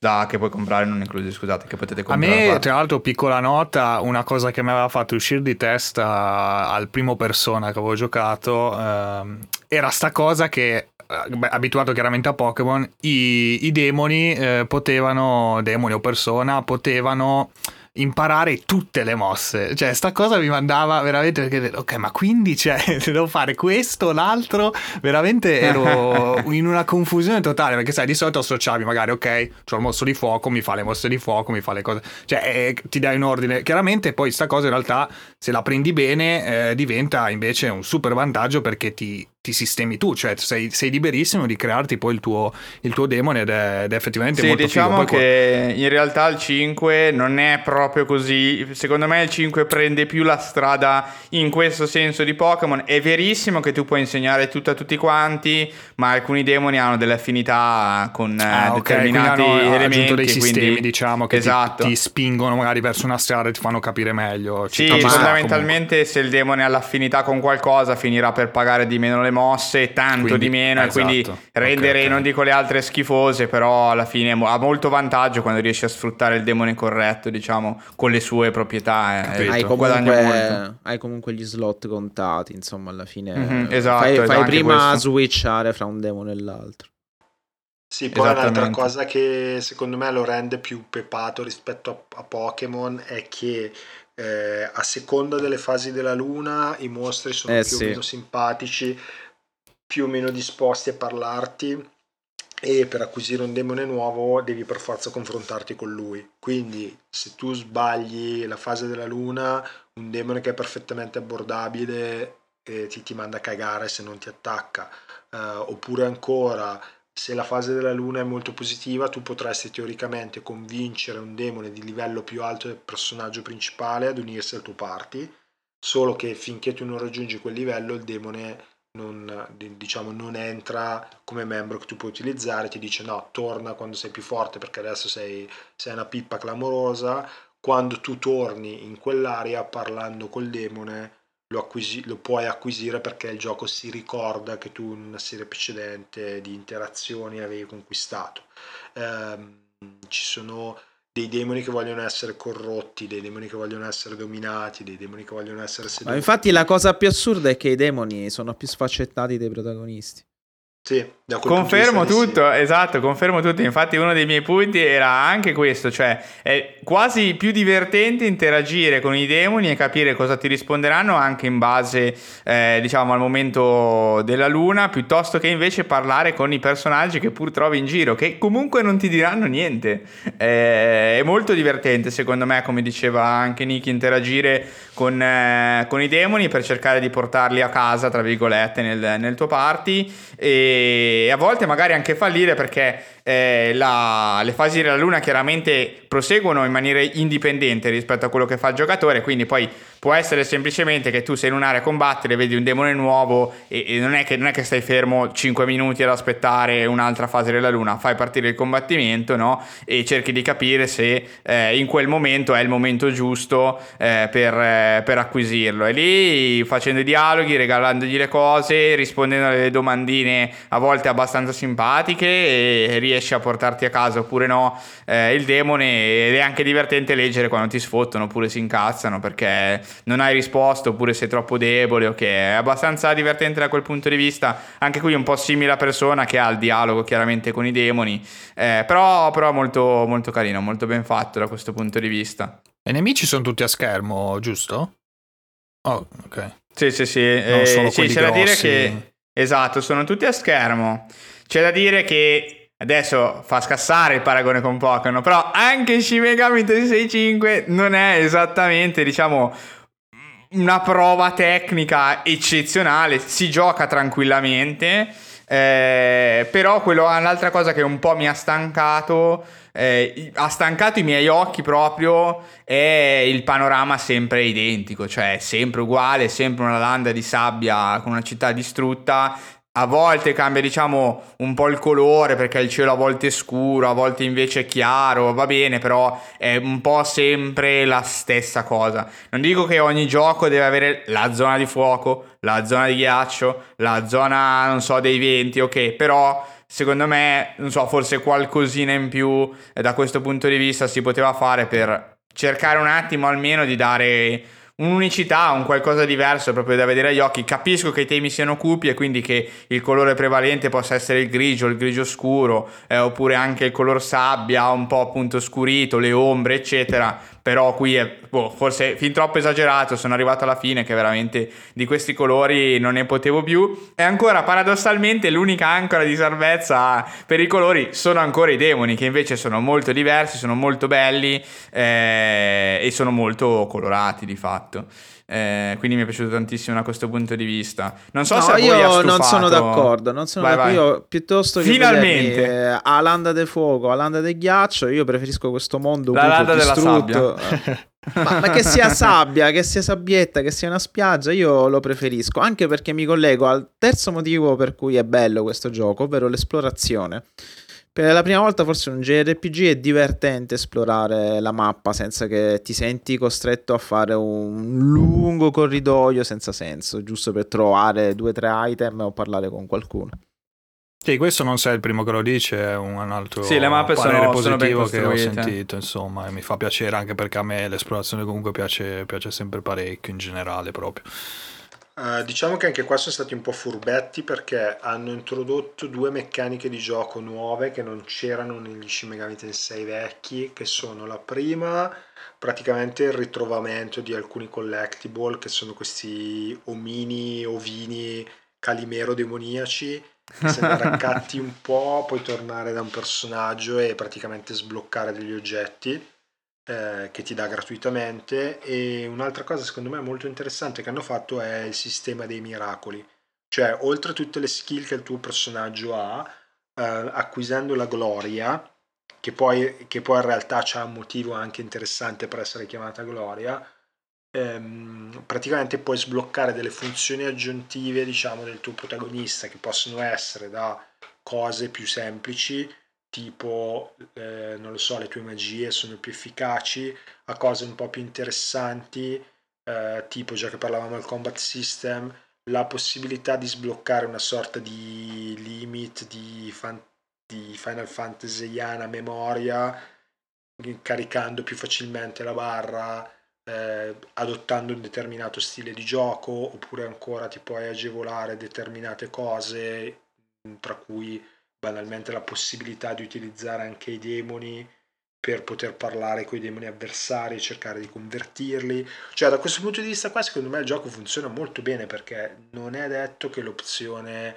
eh, sono, sono, Gandalf, il grigio spacco tutto a calci in culo sia sempre quella che poi ti porta lontano. Cioè, perché a volte ti capita di scontrarti con dei mostri che anche se tu sei un, po' più forte, se il tuo approccio è lo scontro frontale, ti riempiono di mazzate. Cioè a me è capitato ancora magari di giocare con, contro dei demoni che avevano magari 5 o 6 livelli in meno di me, che parlando di RPG è tanto, e prendere delle cartelle in faccia perché magari avevo preparato male il party, perché mi era andata un po' di sfiga, perché magari i demoni per la fase lunare erano particolarmente incazzati, quindi giocavano in maniera super aggressive. E quello è divertente perché ti dà sempre un po' l'idea che non è così facile vincere negli scontri, neanche quelli di routine. Sì, è vero, è vero. Tra l'altro il sistema però a questo punto c'è anche da sottolineare è molto fair, cioè molto giusto perché così come ti puoi trovare, diciamo, in un momento magari di sfortuna, con un party mal costruito, anche con nemici, tra virgolette, vecchie, quindi prendere le mazzate però lo stesso ragionamento vale esattamente uguale quando tu sei 4 livelli sotto, ma sei molto ben preparato alla sfida e riesci a guadagnare molti turni, riesci a colpire le debolezze, riesci a fare tanto male e quindi riesci a guadagnare, diciamo, poi anche tanti punti esperienza perché eh, non so carta alla mano, diciamo, le formule che hanno utilizzato, ma è abbastanza evidente che 3, 4, 5 livelli poi lì l'esperienza che i demoni assumono in, eh, in, è veramente molto in proporzione rispetto al dislivello che hanno con il demone che è sconfitto quindi è molto figo poi anche vedere che se sei in grado di, di organizzarti effettivamente hai un grande vantaggio. Io ho fatto tutta diciamo la terza mappa praticamente sottolivellato di 5, 4, 5 livelli e non, nonostante ci fossero dei boss comunque abbastanza tosti con una strategia buona utilizzando sia gli oggetti che i demoni adatti sono riuscito tranquillamente a, ad andare avanti. Non ho sentito cioè ho sentito la sfida la sfida l'ho sentita proprio a livello strategico di costruire un party che fosse adeguato. Eh, miracoli mi sono piaciuti tantissimo anche a me eh, soprattutto eh, la parte in cui di fatto tu costruisci un po' il tuo naubino, il tuo personaggio, nel senso che tra questi miracoli poi ci sono le affinità con i vari elementi e che tu puoi giostrarti, puoi potenziare in un senso o nell'altro. Io lo dico subito, il mio naubino aveva 125 magic e più 9 a tutte le magie, praticamente purtroppo ho fatto Gandalf il grigio, però mi ha pagato benissimo perché poi avevo questa specie di super uomo eh, dio sceso in terra che spazzava via qualsiasi cosa però in realtà presto mi sono accorto che si potevano fare anche tante robe, proprio leggendo no, altre, gli altri miracoli o, o, le altre affinità rispetto a quelle che avevo scelto io e, ed effettivamente si può personalizzare tanto l'esperienza, nonostante appunto sia un JRPG e solitamente da questo punto di vista non c'è tantissima libertà, ecco, di scegliere il proprio personaggio che strada, che strada prenderà. Molto molto figo da questo punto di vista. Cioè possiamo, cioè, possiamo dirlo vai. allora? Possiamo, possiamo dirlo. dirlo. È il Dark Souls dei... Oh shit, oh shit. ha detto lui, oh ha detto no, lui e, oh no. e non sotto pagamento ragazzi. E non, non sotto pagamento ragazzi, anche questa puntata abbiamo portato a casa la citazione a Dark Souls. E ok, diciamo abbiamo un po' attraversato, un po', mi ripeto un po', lo dico anche la terza volta perché non c'è due senza tre, abbiamo attraversato quelli che sono i punti principali secondo me del gioco e vorrei chiudere un po' la discussione invece eh, dando un parere finale, cioè alla fine di tutto, Shin Megami Tensei 5 lo consigliate o no? Vai Nick. Allora, io lo consiglio per appassionarsi alla saga. Secondo me come entry level è perfetto, nel senso che eh, è bellissimo da giocare, è proprio una delle cose più divertenti che io abbia giocato. Eh, narrativamente, come abbiamo già detto, è un'occasione persa però secondo me è abbastanza intrigante da farti dire ok, fammi provare qualcosa che non sia persona con la mezz'ora a giocare a, a scacchi e a giocare a lanciarmi le caccole col compagno di scuola perché così poi sblocco la fusione. E, e da lì potrete, potrete solo scoprire un mondo di una cattiveria innata fighissimo. Eh, però ripeto, secondo me vale, cioè io sono contento di averlo preso forse non l'avrei preso a prezzo pieno e aspetto ancora che ci sia la, la come si può dire la Director Edition con i pezzi la Royal. mancano sì voglio i pezzi di storia che mancano ma, ma tu cosa... l'hai avuta l'impressione che sia come una grossa demo? Dice, vi diamo tutta la struttura, non, non, abbiamo avuto tempo di scrivere la trama, se vendiamo forse facciamo la Royal anche di questo gioco. Ah, quindi vi aspettate un trattamento del genere? No, perché... però ci spero, è un sogno ma non eh, ci credo. Perché io poi avevo letto ai tempi che era uscito Apocalypse, il 4 Apocalypse, credevo fosse una roba simile a Royal, no? invece a quanto ho capito è un gioco proprio a parte, semplicemente si chiama sempre Shin Megami Tensei 4 e si collega, non so in qualche modo perché appunto non ho giocato.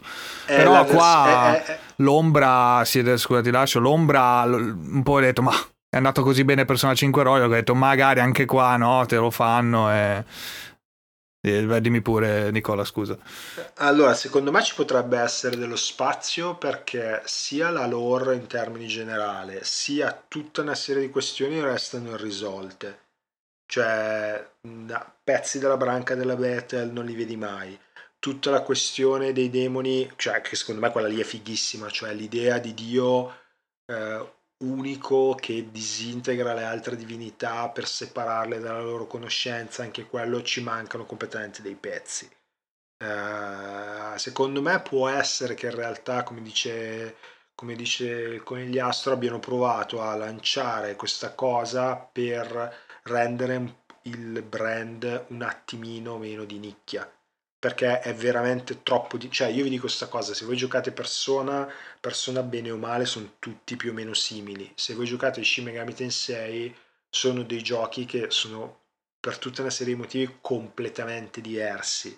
Eh, cioè Strange Journey che ripeto è uno dei miei preferiti è fondamentalmente una specie di alien con i demoni dove ti basta sbarellare di mezzo centimetro per prendere dei cartoni sulla faccia veramente clamorosi, è tutto un gioco che ti giochi veramente con la, con la paura e anche se tu teoricamente sei il buono, scopri che sei un pezzo di merda, perché scopri che poi i cattivi sono cattivi, però anche tu sei andato lì a rompere i coglioni. Eh, cioè, narrativamente c'è tutta una serie di grigi che, che qua sono cioè è troppo evidente che non ci siano. Sì, però guarda, secondo me però c'è anche veramente troppo da pacciare, diciamo, da questo punto di vista. Cioè, non ci fosse qualche punto di domanda rimasto in sospeso, dico, guarda, li hanno lasciati, fanno uscire una sorta di DLC o un altro gioco, diciamo, che insiste proprio su quei punti di domanda. Secondo me però qui i problemi sono veramente strutturali. Cioè, il problema maggiore che io sento dentro di me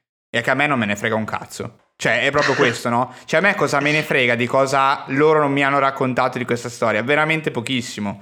Cioè, non, non comprerei mai un DLC di Shin Megami Tensei 5 per scoprire parti di questo gioco eh, che non mi hanno spiegato, perché ormai è troppo tardi. Questo è il mio sentore, il mio sentimento, ovviamente. Magari invece loro pianificano e avete ragione voi, chiaramente scopriremo nei prossimi però, mesi, magari però, anno e mezzo. Sì. Per questa crudeltà immensa che hai usato per la trama, non, non sono necessariamente d'accordo. Ecco, arriviamo allo scontro. Non sono necessariamente d'accordo. perché, no, perché io l'ho visto comunque come un mondo in cui gli esseri umani non hanno più senso di esistere, quindi le emozioni sono inutili. Il mondo è distrutto, è una distesa arida di deserto, arido è l'animo di tutti i personaggi che agiscono fondamentalmente per un loro tornaconto personale. L'unico che non ha un tornaconto conto personale è il Naobino, che è un essere creato al laboratorio, quindi privo di sentimenti. E I sopravvissuti fondamentalmente sono delle marionette di questo gioco. Da lì potrei anche capire l'algida espressione perenne di gente scazzata dalla mattina alla sera, come se vogliamo è la classica raffigurazione degli angeli eterei che non hanno ma- motivo di manifestare le loro emozioni, essendo al di là del bene e del male. Io l'ho visto così, come oggettivamente un gioco al di là del be- come trama, al di là del bene e del male. Probabilmente non ti vogliono neanche dare quel senso di empatia epicità del ah perché sto facendo questo? Cioè alla fine lo fai perché sei costretto un po' dagli eventi. Lo stesso protagonista sì capisco però capisco quello che vuoi dire però secondo me c'è un livello comunque troppo forte di banalità cioè capisco no, no, il senso la trama della logica povera, di quello che stai dicendo è, è, la trama esatto, è cioè, capisco capisco bene cioè potrebbe essere questo sentimento però ci vuole un dettaglio maggiore per passarti questo concetto in maniera diciamo eh, più, più, forte, più inequivocabile. Ecco, sì, dici, potevano così... magari sviluppare meglio, cioè l'idea proprio alla base che era questo, cioè di darti una storia magari più particolare. Esatto, cioè, potevano essere un po' più forti da questo punto di come vista. Dice Nick, mancano... Facevano prima, no? Eh. No, ma come dice Nick, man... no, beh, la trama era molto... Ma basta vedere il Nocturne che è sulla stessa Switch, eh, che sarebbe Lucifer Call citato da Nick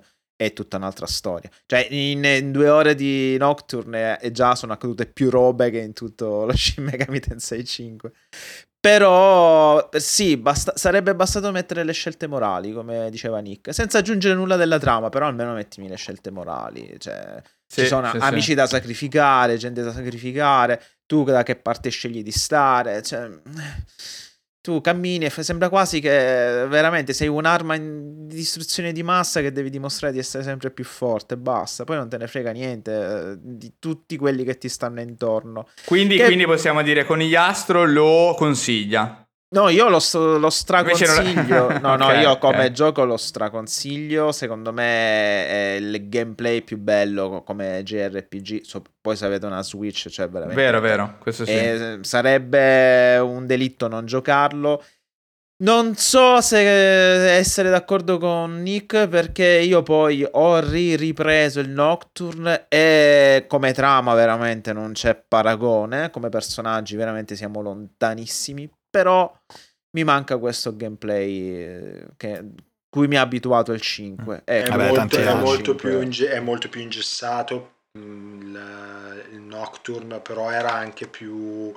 cioè era, mm, erano anche altri tempi. Cioè... Sì, sì, sì, indubbiamente. Quindi, mm, se come dici tu, questo è un, apripista, poi uno deve fare il conto che deve giocare a giochi più anziani. Se invece questo è apripista per un nuovo capitolo della saga o un re, una redux eh, di questo Shin Megami Tensei 5 con la trama, speriamo che i numeri Ah, ok, quindi magari ci esce ed esce con la trama effettivamente che non c'era nel che gioco base. C'era. Ci può eh, stare, sì, ci sì, può sì, stare, sono d'accordo. Così, così, forse mi interesserebbero eh se, se la donna è la trama potrei, potrei starci. Sì, anche Va bene, calcola, ragazzi, calcola, dico l'ultimissima roba, il 4 sì? Apocalypse che era stato citato prima è fondamentalmente la versione speculare per certi aspetti del, del quarto liscio, cioè il mondo di gioco lo stesso ma la storia è su linee temporali leggermente sfasate, leggermente sfasate e eh, insieme vanno a costituire tutto quell'araldo che è Shin Megami Tensei 4. Eh, mi è venuta che... molta voglia, devo dire, nel 4. Guarda, guarda, io ti posso dire una cosa, se ne vuoi giocare uno bello, però devi essere disposto veramente a dire un sacco di bestemmie che ti faranno finire all'inferno proprio sicuro Strange Journey. Strange Journey ancora adesso secondo me è, un, è uno dei Guarda, giochi più Ho un aneddoto belli. proprio su Strange Journey se vuoi perché poi, poi chiudiamo. Ehm, ho provato anni fa il primo su DS, quindi non la versione Redux 3DS sono morto al primo scontro, il primo, il primissimo, con due ghiacciolini de- de- della minchia, veramente è stato, è stato, incredibile. Dopo tipo un'ora di, di tutorial che ti spiega, tra l'altro fighissimo, la, l'ambientazione con quella cupola nera, incredibile, era, era, veramente intrigante, il design eccetera, mi è sempre piaciuto molto. Infatti, cioè, mi piace perché proprio mi piace come è disegnato, mi piace lo stile e tutto, poi però mi, mi sono andato a scontrare, ecco, in un, un, periodo che non ero abbastanza abituato a questo genere di giochi con appunto la, la difficoltà difficoltà malefica, e, però adesso sono sicuramente più pronto e sicuramente il 4 lo, lo riprovo, eh, insomma, in que- quest'anno, nell'arco di quest'anno lo riproverò sicuro perché ce l'ho lì su 3DS e, e mi piaceva comunque, era un po' più user friendly, insomma, riuscivo a aggiustarmela un po'. Eh, comunque sì, assolutamente, ma mi avete messo voglia, dai, tutto sommato... Tutto Oppure sommato se, ne... se volete c'è la versione gaccia per telefono. Mannaggia, ho provato pure quello. Az, az. L'aveva provata, l'aveva provata. Allora ragazzi, io innanzitutto ringrazio tantissimo Nick e Conigliasso che sono venuti a farci compagnia perché comunque Alessio e Mattia non si erano giocati il gioco, quindi io volevo parlarne, ho dovuto chiedere manforte fare un po' di outsourcing per avere qualcuno con cui parlarne. Mattia l'ha ordinato però adesso, era scritto ah, su ok, ok, sì, sì, adesso, sì, adesso l'ho ordinato. Sarebbe l'ultima quindi... cosa che potrei fare in vita mia è ordinare Shin Megami Tensei su Switch probabilmente. Perché muori subito dopo. Esatto. Sì, probabilmente. Li ringrazio che sono venuti ospiti da TriCast e poi ringrazio assolutamente gli ascoltatori che ci hanno ascoltato fino a qui, una puntata che forse sarà un po' più lunga del solito e, e niente. Sì, salutiamo, che piacciono salutiamo, aspetta, salutiamo Carcassa, podcast eh, di Salvatore Salutiamo il Nicola. podcast. Salutiamo Grazie. NG Plus ovviamente perché con i c'è anche lì e salutiamo anche Retrocast che Nicola partecipa quando, fa, quando Stefano Bigio che salutiamo registra le puntate, c'è anche, salutiamo tutti, Nicola, salutiamo. Io, io l'ho conosciuto lì, quindi mi faceva piacere citarlo. No, e... ci sta assolutamente, bravissimo. E i saluti che piacciono a Ale, un saluto da Ale. Alla prossima, ragazzi. Un saluto da Mattia. Ciao a tutti. E un saluto da me medesimo, ragazzi. Ci vediamo tra due settimane con la nuova puntata del podcast. Oppure domenica prossima con Tricast Off alle 22 su Twitch. Ciao a tutti. Ciao ciao. Ciao. Ciao a tutti.